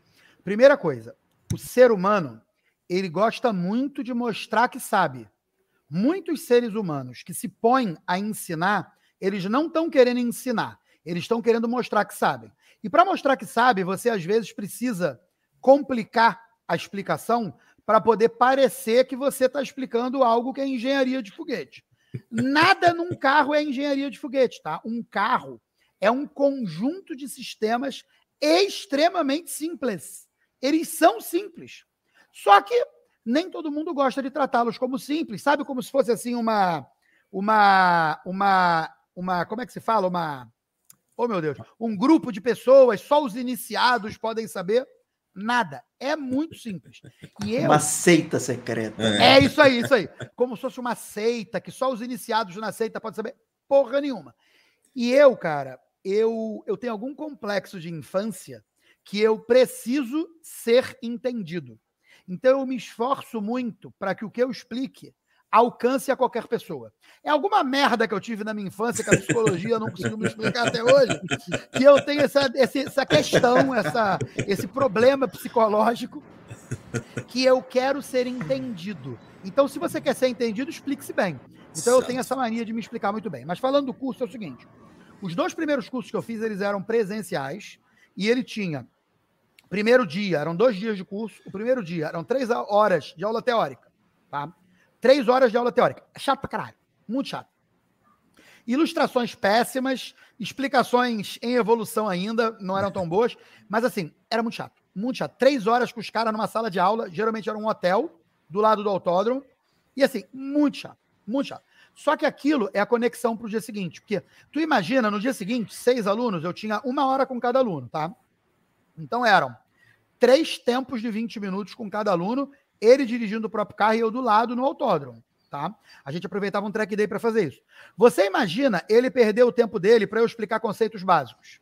Ou eu falar para ele, rola o carro, e ele não saber o que é. Aí eu carrega o freio até lá dentro, e ele não saber o que é. Então, assim, eu falei, cara, essa aula teórica é chata, mas ela é necessária para você valorizar os seus três tempos de 20 minutos que você vai ter. E, cara, foi fantástico. Teve um casal que foi marido e mulher. E no final, a mulher, a mulher, no primeiro andada, Na primeira andada, a mulher se tremia inteira. Ela entrou no carro, colocou o cinto, ajustou o banco, ajustou o espelho. Ela se tremia inteira. Eu falei, eu não tenho a menor condição de entrar com ela na pista. Ela tá muito nervosa. Sabe o que eu fiz? Tirei meu cinto, virei de frente para ela e comecei a trocar ideia com ela, bater papo com ela e tal. E fui batendo papo e tal, fui tirando ela daquele ambiente, batendo papo e tal. Aí fui voltando com ela para o ambiente e falei, me leva para passear? Vamos me levar para passear? E ela começou a me levar para passear, tipo assim, 20 por hora, 30 por hora. Eu olho no retrovisor, tá vindo um carro, mantém seu traçado. Eu ensinei para ela na primeira leva de 20 minutos só a entrar na pista e voltar viva. Só. Legal. Na segunda leva de 20 minutos, eu comecei a mostrar traçado, ponto de frenagem, isso aqui. Na terceira leva, ela virou igual o marido. Na Caraca. terceira entrada de 20 minutos, ela freava no mesmo lugar que o marido ficou mega de lado na freada do final da reta e tranquila, como só as mulheres conseguem ser, colocou o volante ao contrário, esperou o carro voltar, voltou tranquila, não deu uma chicoteada, não deu nada. O marido dela não deu uma andadinha de lado, nenhuma. Ela não, ela deu uma mega andada de lado, mostrou um mega controle e tal. Então, aquilo foi muito bacana. E, enfim, foi assim que foi. Só que, cara, eu fui convencido a entrar no online para poder escalar o negócio, né? Porque como negócio eu estava limitado a seis pessoas, porque eu sou o único instrutor e o, o, o, evento tem oito horas, eu trabalhava seis horas direto, né? Porque eram seis alunos, uma hora cada aluno, eu tinha uma hora para descansar e outra uma hora para dar merda, e dava um monte de merda. Tipo, bandeira vermelha, no meio dos 20 minutos do aluno, enfim. Era uma coisa difícil de administrar. Muito cansativo, extremamente cansativo. E quando eu fui pro, pro curso, apesar de eu não ter vendido centenas de cursos, mas eu vendi 40 e tantos cursos online. Ganhei uma grana, tá? Os cursos eram mais de mil reais. Ganhei uma Legal. baita grana. E, enfim, e a gente agora está pensando em março a voltar de novo. A gente superou uns problemas técnicos que a gente estava, com equipe que ajudava e tal. E agora a gente está. E provavelmente em março a gente vai lançar de novo. Pô, bacana. Muito Legal. bom. Muito bom. Precisamos. Aqui. Precisamos. Três mãos cortadas aqui. Três mãos cortadas aqui. Sai, quando sair o curso, é libera um cupom. Tá? Todo mundo é mão cortada até treinar. Pode acreditar. É Todo Não, mundo é mão cortada até treinar. Eu, eu, falo, eu falo com. Eu tava falando isso numa outra live, nem lembro com quem foi lá. Que a gente tem muito a mania, nós três e mais um amigo nosso. Você deve conhecer o Luizão, aí, que a gente sempre fala em todas as lives, que tem 800. Ele tá aqui nos comentários. Tá, tá aí, tá, tá falando aí. Tá aí. A gente sempre troca os carros, um pega o carro do outro e tal. E esse é o desafio, porque quando um baixa o tempo do outro, o outro fica puto, entendeu? Fica puto, entendeu? E ainda sacaneia. Claro, tu tá freando errado, tu tá fazendo isso e tal. Eu acho que esse aprendizado aqui que a gente faz é, é, é ótimo. É isso, isso é sinal, só te cortando rapidinho, isso é sinal que você o, o, o, dono do carro não confia no carro que tem, porque ele pega o carro do amigo e vira tempo melhor do que o amigo. Na verdade, é sinal que o amigo não tem pena nenhuma do teu carro. Não, aí, aí é por sua conta, o Antônio.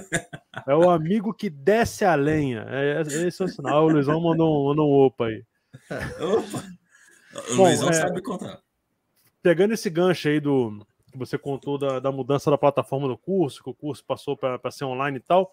É, a gente assistiu grande parte da tua live ontem aí, falando desse novo desafio seu, que é entrar nesse mundo dos simuladores. E aí, pô, uma, uma pergunta que, que ficou na minha cabeça ontem vendo a tua live, cara, assim, pô, você com, com todo esse esse teu, esse teu histórico, a tua carreira de ser companheiro de equipe do Ingo Hoffman, toda essa carga técnica tua, assim, é, eu queria saber quão difícil foi para você admitir que o Nelor tinha razão. A gente tinha combinado essa pergunta, eu não achei que fosse agora. Eu não estava preparado. Ai, ai, mas é uma delícia, vai ser uma delícia responder. E eu vou te dizer o porquê, cara. É, o, o Naylor, ou Naylor, eu não sei nem como é que fala o nome dele direito. Também não sei, ele, falei. Ele é uma das pessoas mais chatas que eu conheço, mas ele é uma pessoa ótima. Ele é chato só na internet, tá? Pessoalmente, ele é uma pessoa ótima. E ele tem muita vontade de ajudar muita vontade de ajudar. E ele realmente é muito bom no simulador. Eu estou aí apanhando dele aí. Estou tomando oito décimos dele no Ômega, que eu fui campeão brasileiro. Eu estou tomando oito décimos dele. Mas primeiro, vamos entender uma coisa inicial, tá?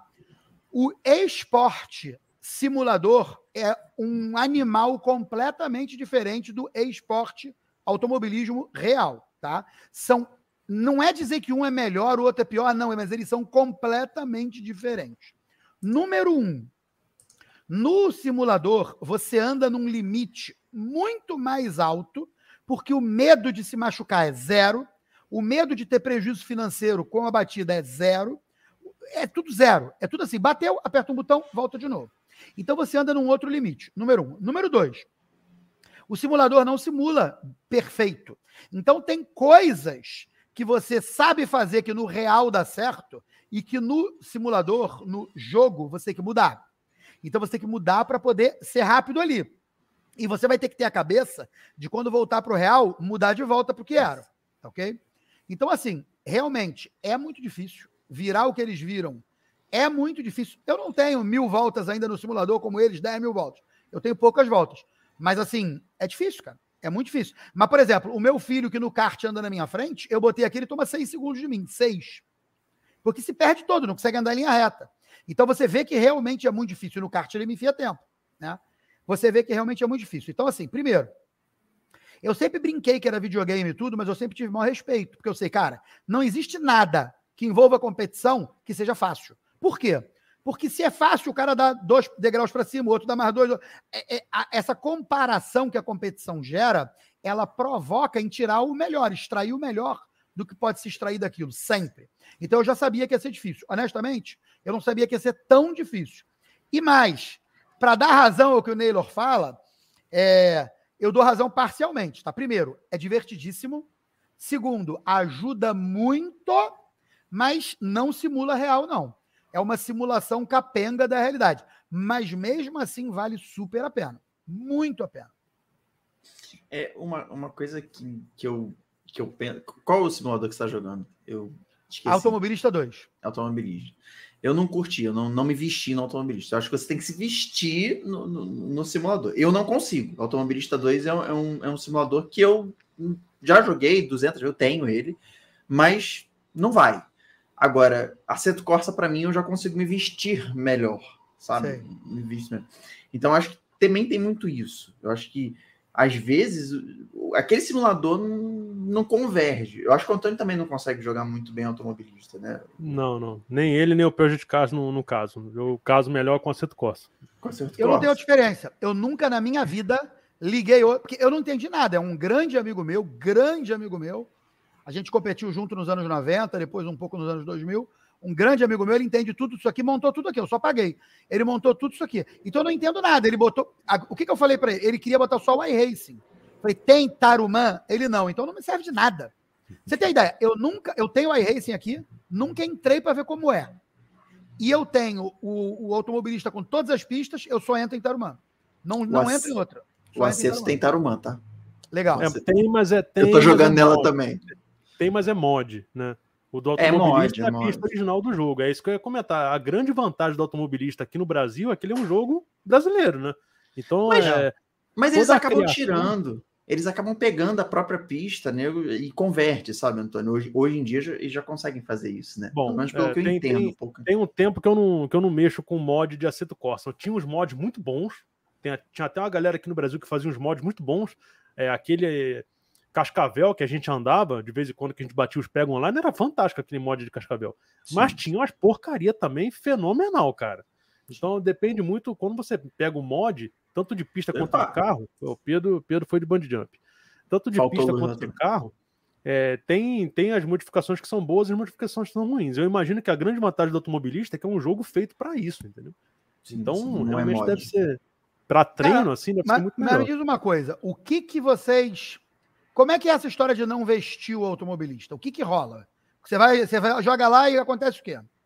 É, é muito diferente do, do, do, do, do acerto. Muito diferente. As reações, as reações, é, elas são muito talvez, diferentes. Talvez aí o primeiro. O que ponto... o Naylor fala, o que o Naylor fala é que o Aceto Corsa é ACC Aceto Corsa, né? Eu acredito que, que essa sigla aí seja Aceto Corsa mesmo. Isso. Não, na verdade, Aceto Corsa é a ACC, Aceto Corsa Competizione. É o, ah, o tá. Competizione. Segunda versão. É, o, é, a segunda versão. O mais novo. Tá. Né? Ele diz que ele é mais plastificado. Agora, eu não faço ideia do que quer dizer isso. Ser mais plastificado. Também Agora, eu não, sei o seguinte: no automobilista, o meu filho, que não é cego, ele não consegue andar reto na linha reta. Mas e eu, eu acho, de boa. Eu ele acho o automobilista mais difícil. Então, nesse quesito, assim, para você começar. Agora, quando eu começo a virar rápido, me, me parece que ele foge do real. Talvez seja isso que você esteja sentindo. Entendi. Ele chega é. uma hora ali que você tá andando no limite que ele destaca um pouco do real, entendeu? Que você fala assim, porra, não era isso que ia acontecer aqui, sabe? Então eu prefiro o Assetto Corsa. Ah, eu, eu, nunca joguei o Competizione, eu jogo o Assetto Corsa o tradicional. Sei. Então eu gosto muito mais do Assetto Corsa. Mas assim, é, é, eu já escutei gente falando ao contrário. Tem gente que gosta mais do automobilista, é. tem gente que gosta mais do, do, do racing. Eu acho eu que é da pessoa. Eu acho que, tem, eu acho que tem um outro componente aí que pesa muito, que é assim, é, a minha experiência com, com automobilismo é muito pequena. Sabe? Com o Project Cars já tem um pouco mais com a Seto Costa já tenho muita experiência. Então eu nunca treinei, tá? Mas nunca participei de competição online. Participava das competições que a gente fazia, eu, o William e um outro amigo nosso. É... Todos os três, eu acredito que seja assim, são simuladores, não são é, jogos arcade, tipo Gran Turismo, são simuladores, mas eles são diferentes. Então você anda em um, anda, sei lá, pega um, um Miata em Silverstone no Project Cars, pega o Miata em Silverstone no Assetto Corsa, é diferente. Entendi. Então o feeling que você recebe ali é diferente. É, lógico que assim, não sei dizer qual é mais real do que qual, mas eu acho que esse, esse questão de casar é treino. Se eu sentar e jogar dois claro. meses de automobilista, vou acabar pegando a mão. É, mas sem o, dúvida. Gosto, assim, a preferência eu tenho mais pelo Aceto Corsa.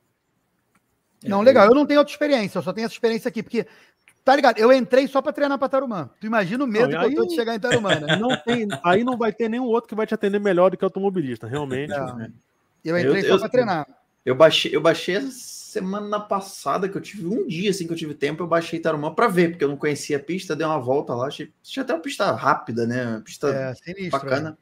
É. Achei uma pista bacana. É, Estou botando pilha pro Luizão ligar o Assetto Corsa dele, porque ele tem, ele tem cockpit, tem tudo, mas tá desligado. Eu falei, porra, tu vai andar no MBR e não tá jogando ainda? Porra, vambora. Tem que jogar. É, tem, tem que começar, pelo menos, a saber para que lado vira, né? O Luizão, o Luizão tem que se preocupar com esse carro dele que quebra mais do que anda, porra. Tem que garantir é. que o carro vai andar. É. Não, mas o Luizão não foi na mil milhas e completou a mil milhas, não teve isso? Não, ele completou. Não, não vamos lá, vamos completou. lá. Defina, defina completar. Defina completar. Largou e cruzou a linha de Chegou chegada, no final, completou. acabou. Quantas, quantas milhas das mil ele andou aí? Não, mas calma aí, mas aí, aí, aí só o JR que ganhou é que completou, então, se for olhar por esse lado. Eu não, sei não, que tem mas... gente, eu já vi gente, eu já vi gente que ganhou a mil milhas, levantou troféu em primeiro, foto de close para não mostrar que o segundo e o terceiro estava vazio porque não tinha. E o cara deu a primeira e a última volta e ganhou. Eu vi isso. Não vou falar quem é, tá, mas eu vi isso. A foto do, do pódio com ele levantando o troféu de primeiro em close, porque o segundo e o terceiro estavam vazios, porque era a categoria que só tinha o carro dele. Ele deu cinco voltas no início, cinco voltas no final, cruzou a linha de chegada e tal, beleza. Mas ele não, ele andou de verdade, eu acho. Não, ele andou, ele andou. Não, não, andou, andou, volta, andou. não. Ele andou, não, passou andou, perrengue. Andou pra Super Hang é porque ele tá sofrendo com a caixa do carro dele tem dois anos, entendeu? Aí a gente só tá sacaneando dele mesmo, só pra, pra Mas zoar. Mas é um Fiat, porque... não é? Não dá pra exigir muito, né? Opa, aí você pisou no meu carro, aí você pisou no meu carro. Você pisou no meu carro, que foi aquele Você carro. sabe que eu tenho um quadro no Instagram, onde eu boto uma, uma, uma pergunta, caixinha de pergunta, e falo assim: olha, tô de mau humor. Coloca aí o seu projeto e já sabe que se for merda eu vou falar mal. Cara, teve um cara um DS3. Eu falei, isso é uma merda, não sei o quê.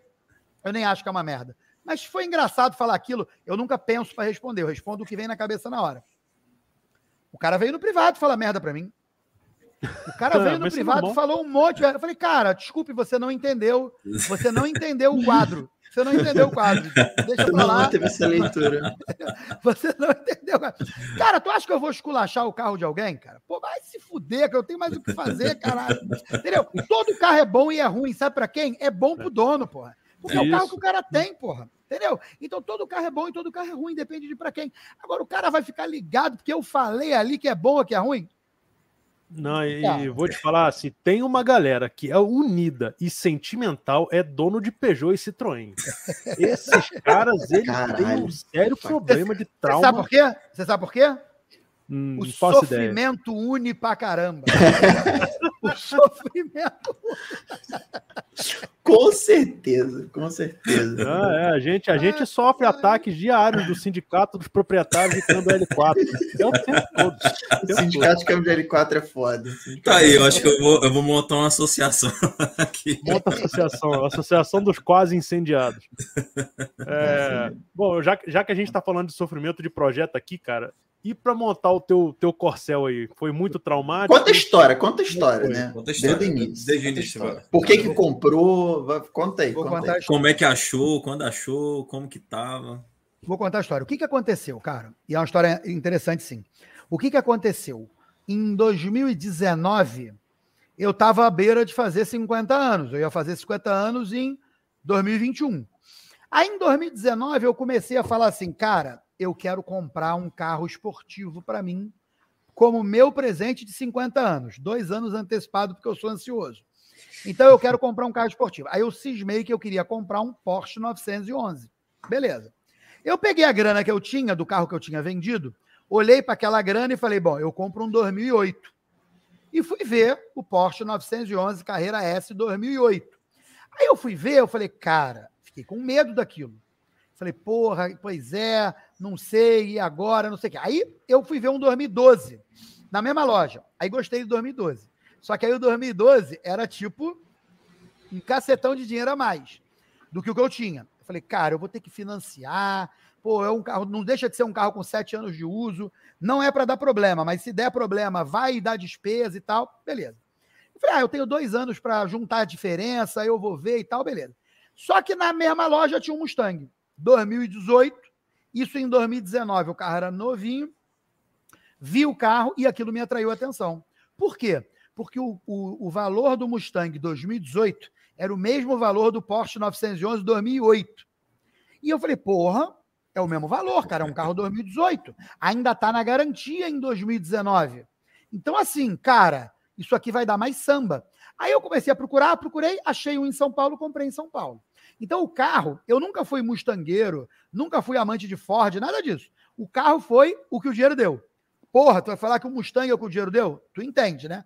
É, dentro do que eu me propus a comprar, o dinheiro não dava para comprar o que eu queria, que era o 911. Comprei o Mustang e falei, ah, mas vai ser isso aqui mesmo. Adorei o carro. Primeiro é o seguinte, eu estudei muito o carro antes de comprar.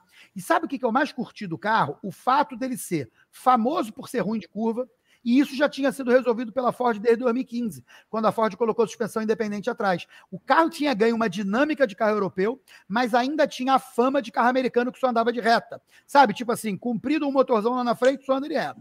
Eu falei, cara, isso aqui vai ser legal, porque a galera vai falar, pô, esse cara entende de carro, comprou uma merda dessa, não sei o quê. Bom, comprei o carro. Aí, comprei o carro e comecei para track day com o carro. Comecei a andar na rua, super divertido e tal. Minhas filhas apelidaram de carro do Batman. Papai comprou o carro do Batman, não sei o quê, tudo bem. Aí adoravam andar no carro do Batman, porque era preto o carro, né? Aí eu comecei a participar de track day. Primeiro track day que eu fui, tomei um cacete. Mas tomei um cacete. Porque o Mustang ele é muito pesado e potente. O pneu de rua, cara, quanto mais pesado e mais potente é o carro, mais o carro depende de aderência, entendeu? Então eu tomei um eu fui sétimo lugar, sei lá. Tudo bem. Eu fui o primeiro lugar dos pneus de rua, tudo bem. Mas, cara, os caras com pneu semi-slick ou slick sumiram de mim com carros até mais simples. Aí danou-se. Aí eu comprei um joguinho de roda, aí comprei um joguinho de slick, aí deu essa desgraça que deu até hoje. Não? Mas, mas você, não, você, nunca pensou. A coisa em... fugiu do controle. Oi? Você nunca pensou onde, onde você chegou hoje, né? Foi não. só. Não, foi total falta de controle. Foi coisa de gente emocionada. É, que veja bem, se eu tô me dando um presente e um presente que é um brinquedo, cara, eu tenho que me comportar como uma criança. Então eu me comportei como uma criança. Eu fui, é, ué, 100% emoção, entendeu? Então não, eu não tinha a menor noção. Eu queria um carro que fizesse os dois serviços, que eu andasse na rua final de semana e que eu andasse na pista também final de semana, mas a minha competitividade não deixou, eu comecei a perder e aí, ao perder, eu comecei a investir no carro, comecei a melhorar e tal. Só que, cara, ele virou o melhor presente de 50 anos que eu podia ganhar.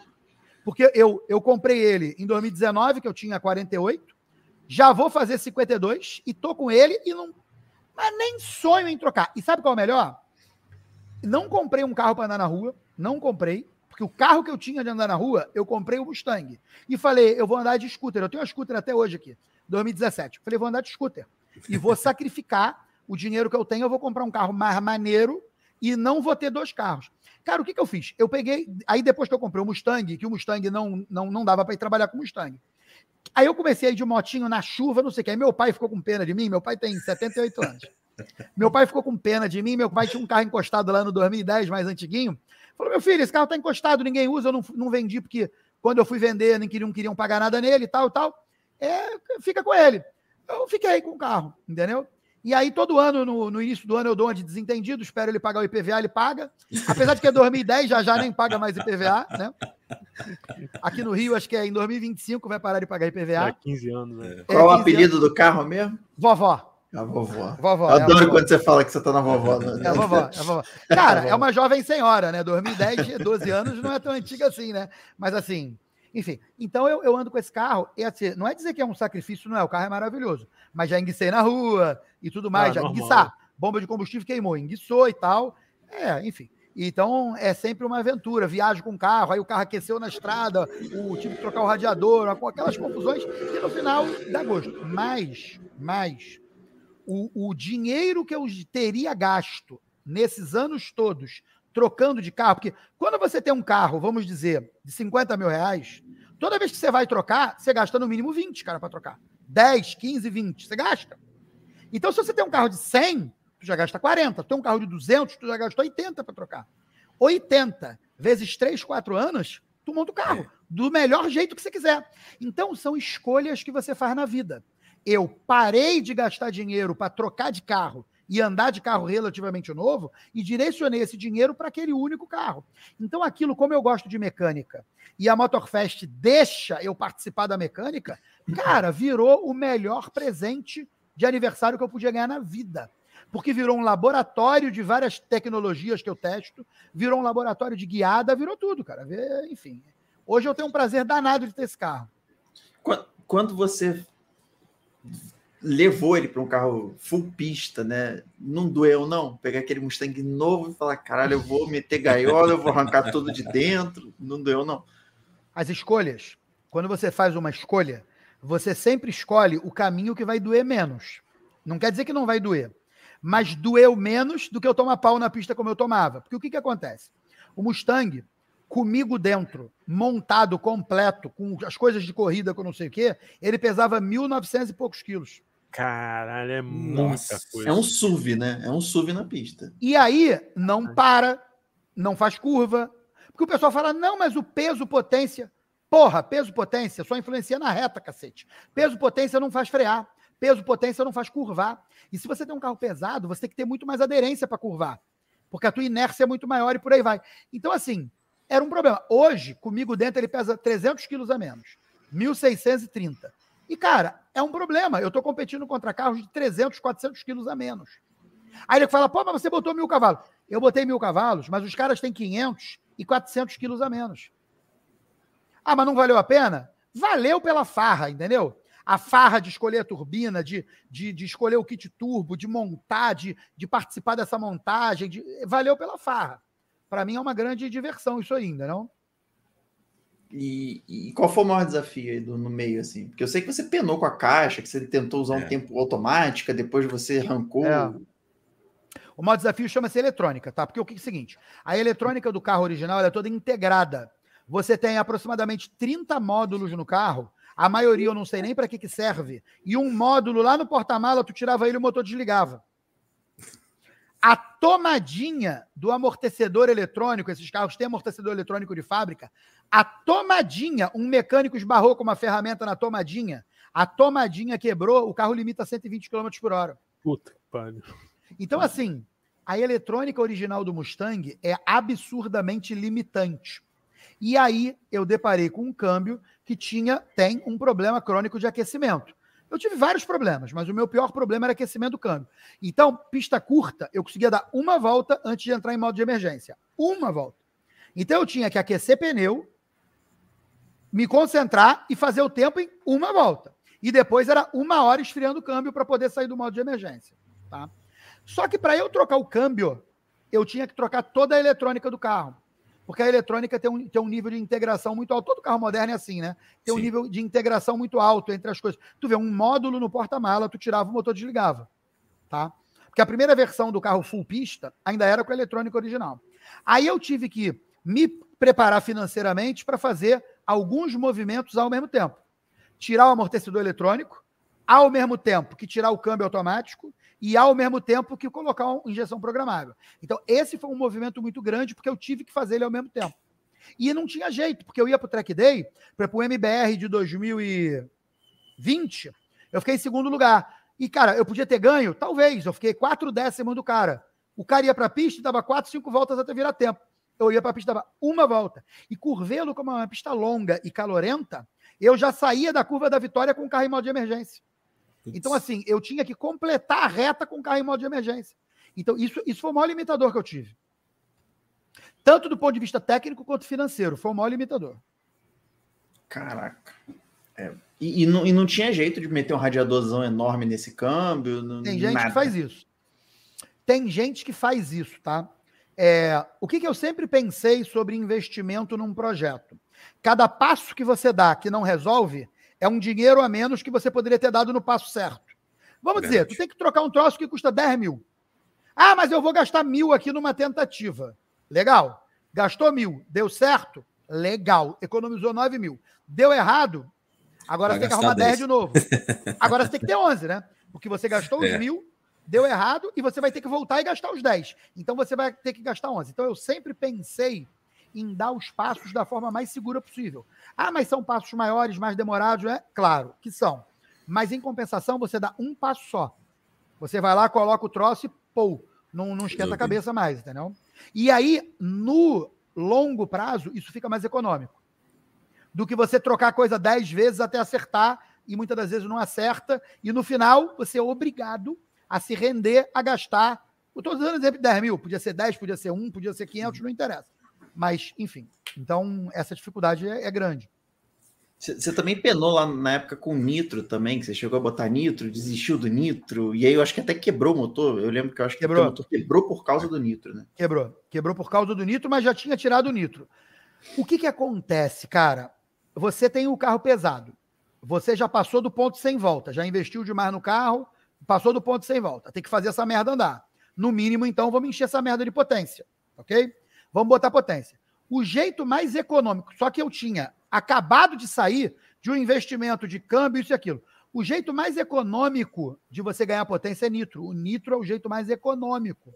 Para track day, até que funciona. Mas, cara, eu sofri muito.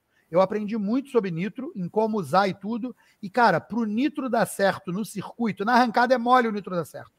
Porque para o nitro dar certo, você tem que controlar muitas variáveis. Temperatura de garrafa, pressão de garrafa, muitas variáveis você tem que controlar justinho. Na arrancada é mais fácil, porque a arrancada dura 5 segundos, 4 segundos, 3 segundos, 7 segundos no máximo. Você controlar essas variáveis todas durante aquele período curto é mais fácil. Então, nego usa nitro na arrancada funciona muito bem. No circuito, cara, é complicado.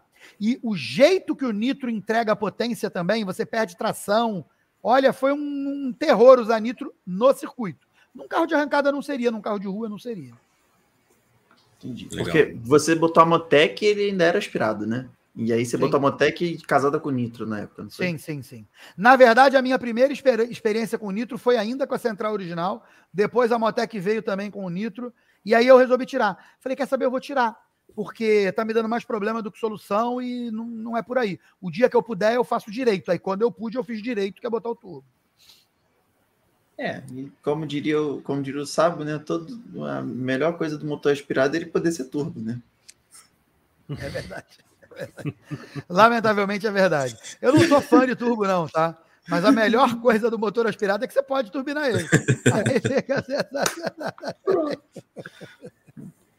E Boa.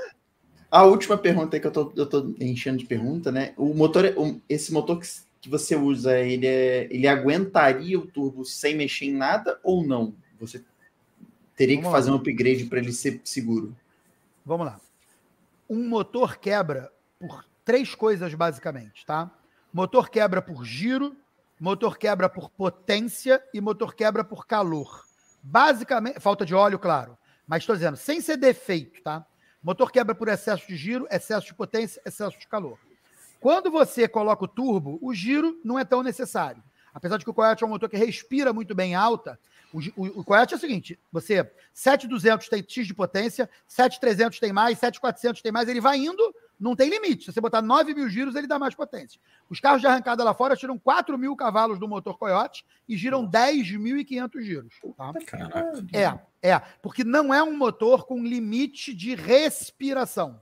motor é uma bomba de ar, bota ar para dentro, corresponde a correspondente quantidade de combustível, mais potência, mais potência, mais potência. Só que os motores, de uma maneira geral, chega um tempo que eles não conseguem mais fazer o ar entrar e sair. O Coyote não, o Coyote respira muito bem. Então ele aceita muito giro. Mas voltando. Os motores originais aguentam potência até os seus 700 de roda. Eles aguentam potência até os seus 700 de roda. Eles aguentam giro normal, 7200, 7300, 7400, aceitam. Mas o calor de usar turbo no circuito, eles não aguentam, tá? Aí o que, que eu fiz? Eu dei um passo que eu considerei um passo chave para a segurança do motor. Eu coloquei um motor que o virabrequinha é forjado para 2 mil cavalos. A biela é forjada para 2 mil cavalos. Os pistões são forjados para 1.500 cavalos. Tudo ali é de 1.500 cavalos para cima. A turbina é para 1.650 cavalos. Como assim turbina para 1.650 cavalos? A turbina move uma quantidade de ar que, atrelado ao respectivo etanol, é capaz de dar 1.650 cavalos, tá? E a Borg Warner vende a turbina por potência, né? Eu já tive uma de 1.350, agora eu botei a segunda para 1.650. Mas aí, eu uso 1.000. Então, o que, que eu uso no máximo 1.000, né? Eu, nas competições, eu uso 750. Mas o que, que acontece?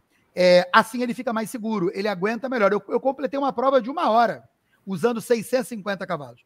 O mínimo que dá para usar é 637, tá? O jeito que o kit turbo foi feito, a menor pressão que dá para usar é 0,4 bar. Com 0,4 bar ele dá 637 cavalos, tá? Pouquinho e aí coisa. é, o motor duraria uma eternidade, entendeu? Pouquinha coisa. É, é, eu sei que é muita, eu sei que é muita. Porque veja, o meu motor é um motor que tem 466 original. Então tu bota um quilo, dobra isso. É. Entendeu? Então é um motor que é um motor porque o turbo, cada a grosso modo, cada um bar, um quilograma força metro, metro centímetro quadrado, cada um bar você dobra a potência que você tinha nele aspirado. Então assim não precisa e dobrar 450 é 900, né? Então é um motor que vamos dizer ele reage muito bem ao turbo. Diferente de um motor 1.0, por exemplo, que você vai dobrar, mas ele tinha 80 cavalos. Você dobrou, ele tem 160. Entende a diferença? E aí, ah, uhum. ah, então eu quero quadruplicar. Pronto, aí já fez merda. Porque o motor, dobrar a potência, ele até aguenta. Agora, quadruplicar, e dá para quadruplicar. É só usar 3 quilos, vai quadruplicar. Só que aí já começa a ter muito problema de quebra, entendeu? Sim. Sim, sabemos. Ah, e detalhe, tá? E detalhe. Nego fala aí, ah, você usa potência demais. Mil cavalos de roda 5 litros são 200 cavalos por litro. Cara, não é demais 200 cavalos por litro. Tá cheio de Gol 2 litros aí com 400 cavalos. É demais? Um Gol Verdade. AP com 400 cavalos é demais? Não é. É a mesma coisa que o meu com mil. Pensa, que 2 litros com 400 cavalos são 200 cavalos por litro. Potência tá equivalente, né? Tá o meu vezes 5 litros, só que o meu tem 5 litros. É. Então, vezes 5 litros dá mil cavalos. É, a questão é que o multiplicador é vezes 5, né? E não Exatamente. vezes 2, como os motores, os motores Volkswagen ou outros aí.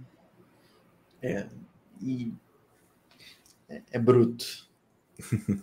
É, é bruto, mas assim, é, é, é, porque tudo, tudo é outra proporção, né? É muito mais peso, é, é muito mais pneu para arrastar, é muito mais massa para frear, é muito mais tudo. Então, é. não tem como a potência ser, ser baixinha, senão o, o gol de 400 cavalos vai rir. É, e vai andar na frente, tá? E vai andar na frente. Né? Se eu não tivesse mil cavalos, o gol de 400 ia andar na minha frente. E eu nem uso os mil, tá? Eu, o máximo que eu já usei em prova, eu já usei mil em treino. O máximo que eu já usei em prova foi 700, 750. O máximo. Eu, é, é pra você saber, eu uso 0,55 bar. É só você fazer mais ou menos a conta. Eu 0,55 bar. Eu nem meço, eu não meço potência, tá? Eu só medi potência uma vez, com 0,4 bar, que é o mínimo, que ele dá é 0,4 bar. as válvulas wastegate todas abertas, ele dá 0,4 bar é o mínimo. E aí deu 637 rodas. Eu não meço, porque carro se acerta na pista, com carga, não no dinamômetro. Então, o, o meu Tanner, que é o Panda, ele só acerta carro na pista. Ele acerta no dinamômetro quando não é possível, porque nem sempre é possível ele ir até um autódromo. Mas o meu carro, ele acerta na pista, que é o lugar mais correto de acertar carro, entendeu? Show. Simula, Legal. né? Não tem, ele simula as condições todas que você realmente vai andar, né? É, você, você realmente vai estar vivendo as condições reais, né? Sim, sim. É, que tipo, envolve muita coisa, né? Temperatura, enfim. Carga, cara. Carga. É, Motor é, é, sensível à carga. E hum. dinamômetro de rolo, tirando raríssimas exceções, não consegue simular carga. O rolo, cara, ele é um rolo único ou um par de rolo, de peso conhecido, diâmetro conhecido, e o dinamômetro cronometra quanto tempo você leva para variar a velocidade dele, cara. Dinamômetro de rolo não mede torque. Ele calcula o torque. Para você medir torque, é um dinamômetro de bancada, que você coloca o motor e na saída do motor você coloca uma turbina d'água que apoia numa balança. E ali é turbina d'água para não ser ligação direta, né? Uhum. Então é uma ligação deslizante numa turbina d'água. E aí você, aí você mede torque. Então você não mede torque no dinamômetro de rolo, você calcula o torque. Você mede quantos segundos demorou para acelerar aquele rolo. E lá o computador do dinamômetro tem uma tabela que diz: ah, se ele demorou 10 segundos, ele tem 600 cavalos. Se ele demorou 15 segundos, então ele tem 400 cavalos. Ele é uma relação matemática, pô. Então assim, por quê? Porque para medir você tem que dar carga no motor. Você para você acertar, desculpa. Para medir você tinha que ter uma balança. Para medir você tinha que ter uma balança no final de uma alavanca, né? Torque é isso, é força na força vezes distância. Então, assim, para medir, você tinha que ter uma alavanca no final, uma balança no final de uma alavanca. Você não tem isso ali. Ali você não tem isso ali, então não tem como medir. E, e, e para acertar, esquece a medição, porque medir potência é besteira. Só serve para jogar super trunfo. Mas para acertar, você tem que ter carga. Porque o motor, sem fazer força, qual a única força que ele está fazendo? Levantar o giro do rolo. Ele não está fazendo força para arrastar o próprio peso. Ele não está fazendo força para vencer a massa de ar que está na frente do carro. É um papo chato esse, mas é a mais pura verdade.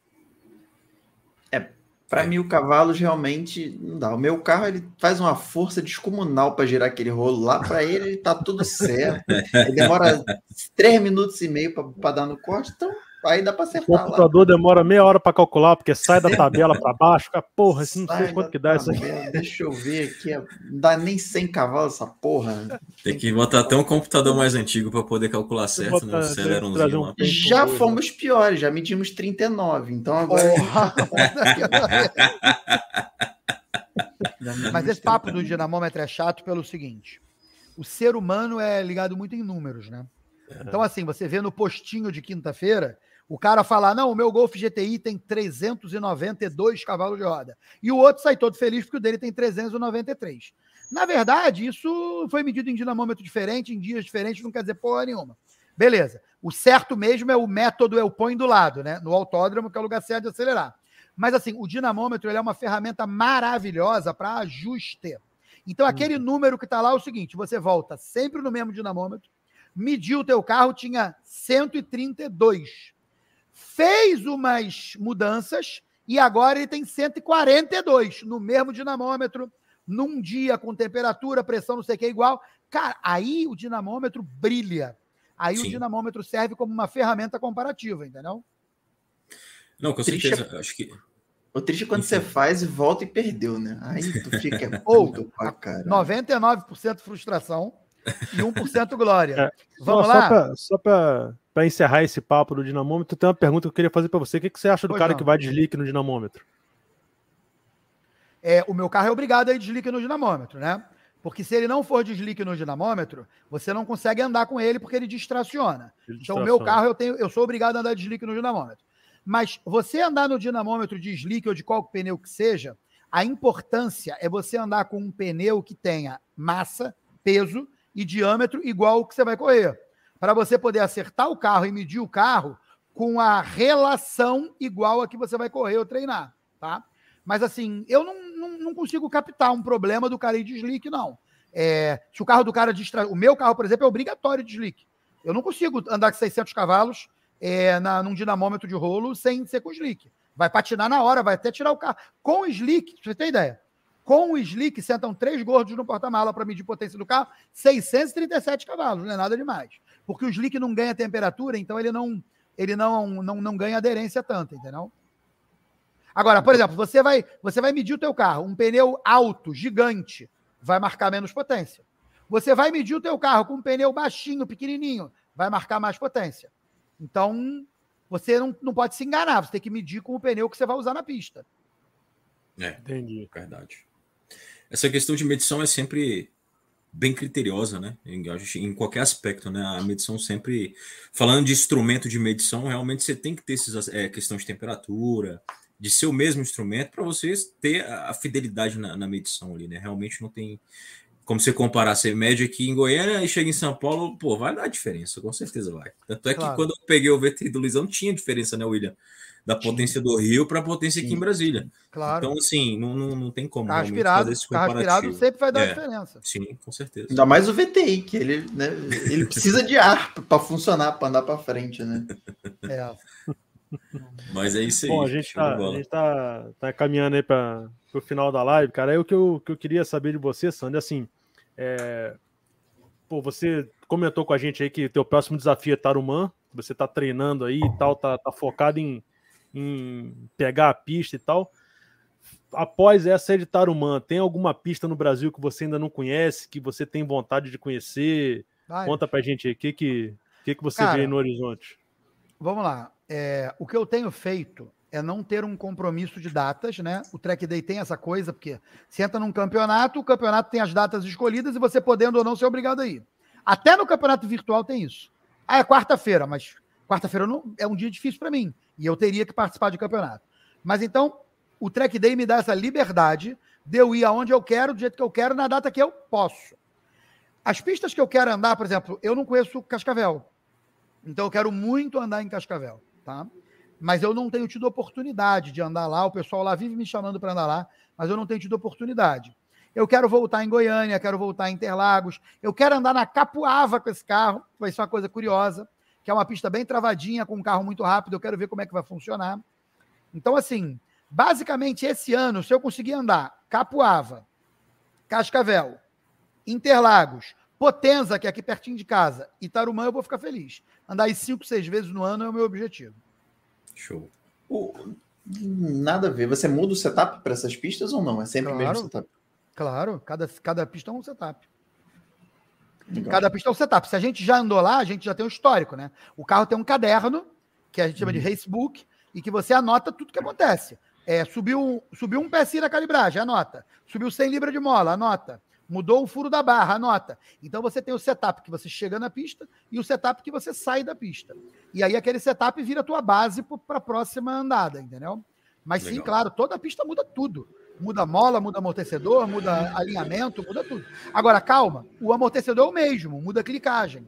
A mola muda 10, 15% para lá ou para cá. Vou te dar um exemplo.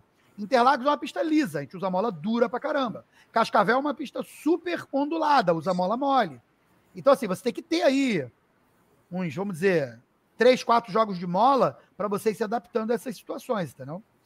Você, nada a ver, já vou desvirtuar de novo. Você consegue peça hoje no Brasil ou, ou tudo você tem que trazer de fora ou você consegue fornecedores no Brasil para óbvio, né? Óbvio que eu sei que o câmbio que não, não e tal, mas essas coisas assim que você precisa mudar, você precisa ter, vamos dizer, de prateleira para trocar nesse setup. Você tem isso já nacional? Cara, é uma coisa curiosa você perguntar sobre peça, porque as pessoas têm uma ideia super errada do Mustang, tá? Cara, é, o que que acontece? As peças. A Ford errou na hora de calcular o preço das peças de Mustang. As peças originais de Mustang são absurdamente baratas. Absurdamente baratas. Diz para mim, quanto que custa na autorizada um cabeçote de Mustang fechado completo, com tudo, comando de válvula, mola, tudo. Tem 16 válvulas cada cabeçote. Diz para mim quanto é que custa um cabeçote zero na autorizada. 15 mil. 100 mil. 100 mil, 15 mil, quem dá mais, quem dá mais? Ganhei. Eu ganhei. 6 mil, cara. Caraca, não, não acredito. Completo. Completo. Tô. Mas tava, era melhor ter um Mustang do que um Porsche Shift, pô. O câmbio Os caras falam isso, tá? Os caras falam que tem peça Ford de EcoSport, de não sei o quê, que é mais cara do que a mesma peça do Mustang. Então tem algo errado no cálculo do preço. Não é dizer que 6 mil é barato, tá, gente? Pelo amor de Deus, 6 mil é dinheiro pra caramba, a gente demora muito a ganhar 6 mil. Mas para um cabeçote de um Mustang é um não. preço que surpreende. Tá, tá desproporcional. Tá desproporcional. Sim. E tudo no Mustang é assim. Então, peças originais eu compro na Ford, aqui do meu bairro. E, cara, tu quer saber o mais incrível? Tinha o cabeçote no estoque. Não na Ford, do meu bairro, mas tinha lá na Bahia, né, na central deles da Bahia, e chegou aqui em cinco dias, cara. Caraca. Então, assim, peças originais, tem tudo aqui, eu compro tudo que eu quero aqui. Difícil foi a peça que eu não consegui comprar aqui, tá? E todas elas, assim, surpreendentemente baratas. Surpreendentemente baratas. Agora, voltando. As peças de preparação, existem peças genéricas e específicas. Por exemplo, mola. Mola é genérico. Ela tem carga, diâmetro e altura. Então eu consigo comprar mola em São Paulo, tem fornecedor em São Paulo que tem a mola de prateleira. É mais caro? É. Mas às vezes numa emergência vale a pena, senão tem que trazer dos Estados Unidos. Agora, as, as peças específicas aí não, aí tem que trazer dos Estados Unidos todas elas. Vou dar um exemplo: uma peça específica, uma pista de freio, tem que trazer dos Estados Unidos. Pastilha de freio, Tech Pads, eu uso nacional. TechPad boa pra caramba. Recomendo um milhão de vezes a TechPad. É, e é nacional e funciona muito Sim. bem. Entendeu? Então, assim, depende da peça, entendeu? Tem peça que só trazendo de fora e tem peça que tem aqui. Amortecedor, isso tudo você traz de fora, né? Cara, amortecedor, até hoje eu só usei três jogos de amortecedor. O amortecedor original do carro, o mesmo amortecedor do meu Ômega de 22 anos atrás, o mesmo. Não é outro parecido, igual, não. Era o mesmo. De 22 anos atrás. Ganhei MBR com ele. Ganhei o MBR com meus amortecedores de ômega de 2000. Tá bom para você? Nível de regulagem, zero. Não tinha regulagem nenhuma na frente e atrás tinha só regulagem de rebound. Mas assim, os meus hoje têm três regulagens na frente, três regulagens atrás. O outro tinha zero na frente e uma regulagem atrás. Então, assim, andei com essa e hoje eu uso amortecedores importados. Mas amortecedores tem no Brasil caras excelentes que fazem. Esse meu do Ômega mesmo eu mandei para o Camilo Cristóforo em São Paulo, que é o meu parceiro de amortecedor. E, cara, ele desenvolveu para o peso do carro, para a potência, tudo, e ficou maravilhoso. Tem vários caras, tem um cara no sul maravilhoso. Você quer ter amortecedor para qualquer carro no Brasil? Eu te dou quatro soluções gringas para você ter amortecedor, vamos dizer, importados, mas mexidos no Brasil. E o cara vai ter lá na prateleira para te entregar. Se não, vai ter em 15, 20 dias, ele vai ter. O Brasil é muito desenvolvido em corrida de automóvel, tá? As pessoas se surpreendem com isso, mas ele é muito desenvolvido. Eu, eu acertei de primeira. Isso, acho que foi a única coisa do meu carro que eu acertei de primeira, que montou, ficou bom e. Graças a Deus, né? É, o resto eu não posso dizer a mesma coisa. Mas deixa eu falar. É... 99% frustração, 1% glória. Nunca esqueça Com disso. Certeza. A gente vive nos 99%, quanto? 99% do tempo. é, porque, sabe por quê, cara? Se você não encara essa realidade, você vai viver frustrado. Verdade. Então, assim, não, o sim. automobilismo é um esporte frustrante, cara. Você bota 60 carros na pista, só um ganha. Todos os outros perdem. O segundo é o primeiro dos perdedores, cara. Todos Exato. os outros perdem, cara. É um esporte cruel pra caramba, muito frustrante. Então, o que, que eu faço? Eu dou risada. Meu carro quebrou lá no MBR, uma bobagem, cara. Quebrou no MBR. Uma bobagem. Um parafuso da polia regulável de um dos cabeçotes. Uma bobagem que, que aconteceu? Eu fui para lá para correr três dias, corri um dia só, assisti dois dias. 99% frustração, 1% glória. E é mais. É, acho que todos nós já tivemos essas frustrações aí, né? Oh, é. 99%. Bom. É isso aí. É, mas, mas, é isso aí. É, Sandro, mais uma vez, queria te agradecer demais por ter aceitado esse convite, ter ficado esse tempo aí com a gente, compartilhando tua, tua história, essa tua experiência aí que é gigante. Tá? É, pô, queremos muito ver teu carro aí num, num evento ao vivo. Infelizmente, Brasília tá, tá carente de. de Mas vai de voltar, hein? Estão dizendo aí que vai voltar. É, tomara, tomara. A gente tomara. já tá um pouco cansado assim de. Eu dar, sei, de promessas, promessa. né? É. Mas ó, a Goiânia Mas... é ali do lado, pô. Vão lá pagar Não, minha Goiânia, cerveja. Goiânia, a gente, a gente já. A já gente já, já, fomos muitas vezes, antes das crianças. Dificultou, já, dificultou um pouco agora que tem criança pra cacete aí, mas. É. É, agora as crianças estão ficando mais velhas, já tá dando para pensar em voltar lá. Pra levar, né? Leva eles, pô. Leva, Leva é. é. Mas, brigadão mesmo. Espero que você tenha curtido também. É, a casa é sua. Sempre que quiser voltar, à vontade. Muito obrigado. Muito obrigado. E é isso aí. Tá bom, beleza. Queria agradecer, obrigado aí pela dividir o conhecimento, tua história que é incrível.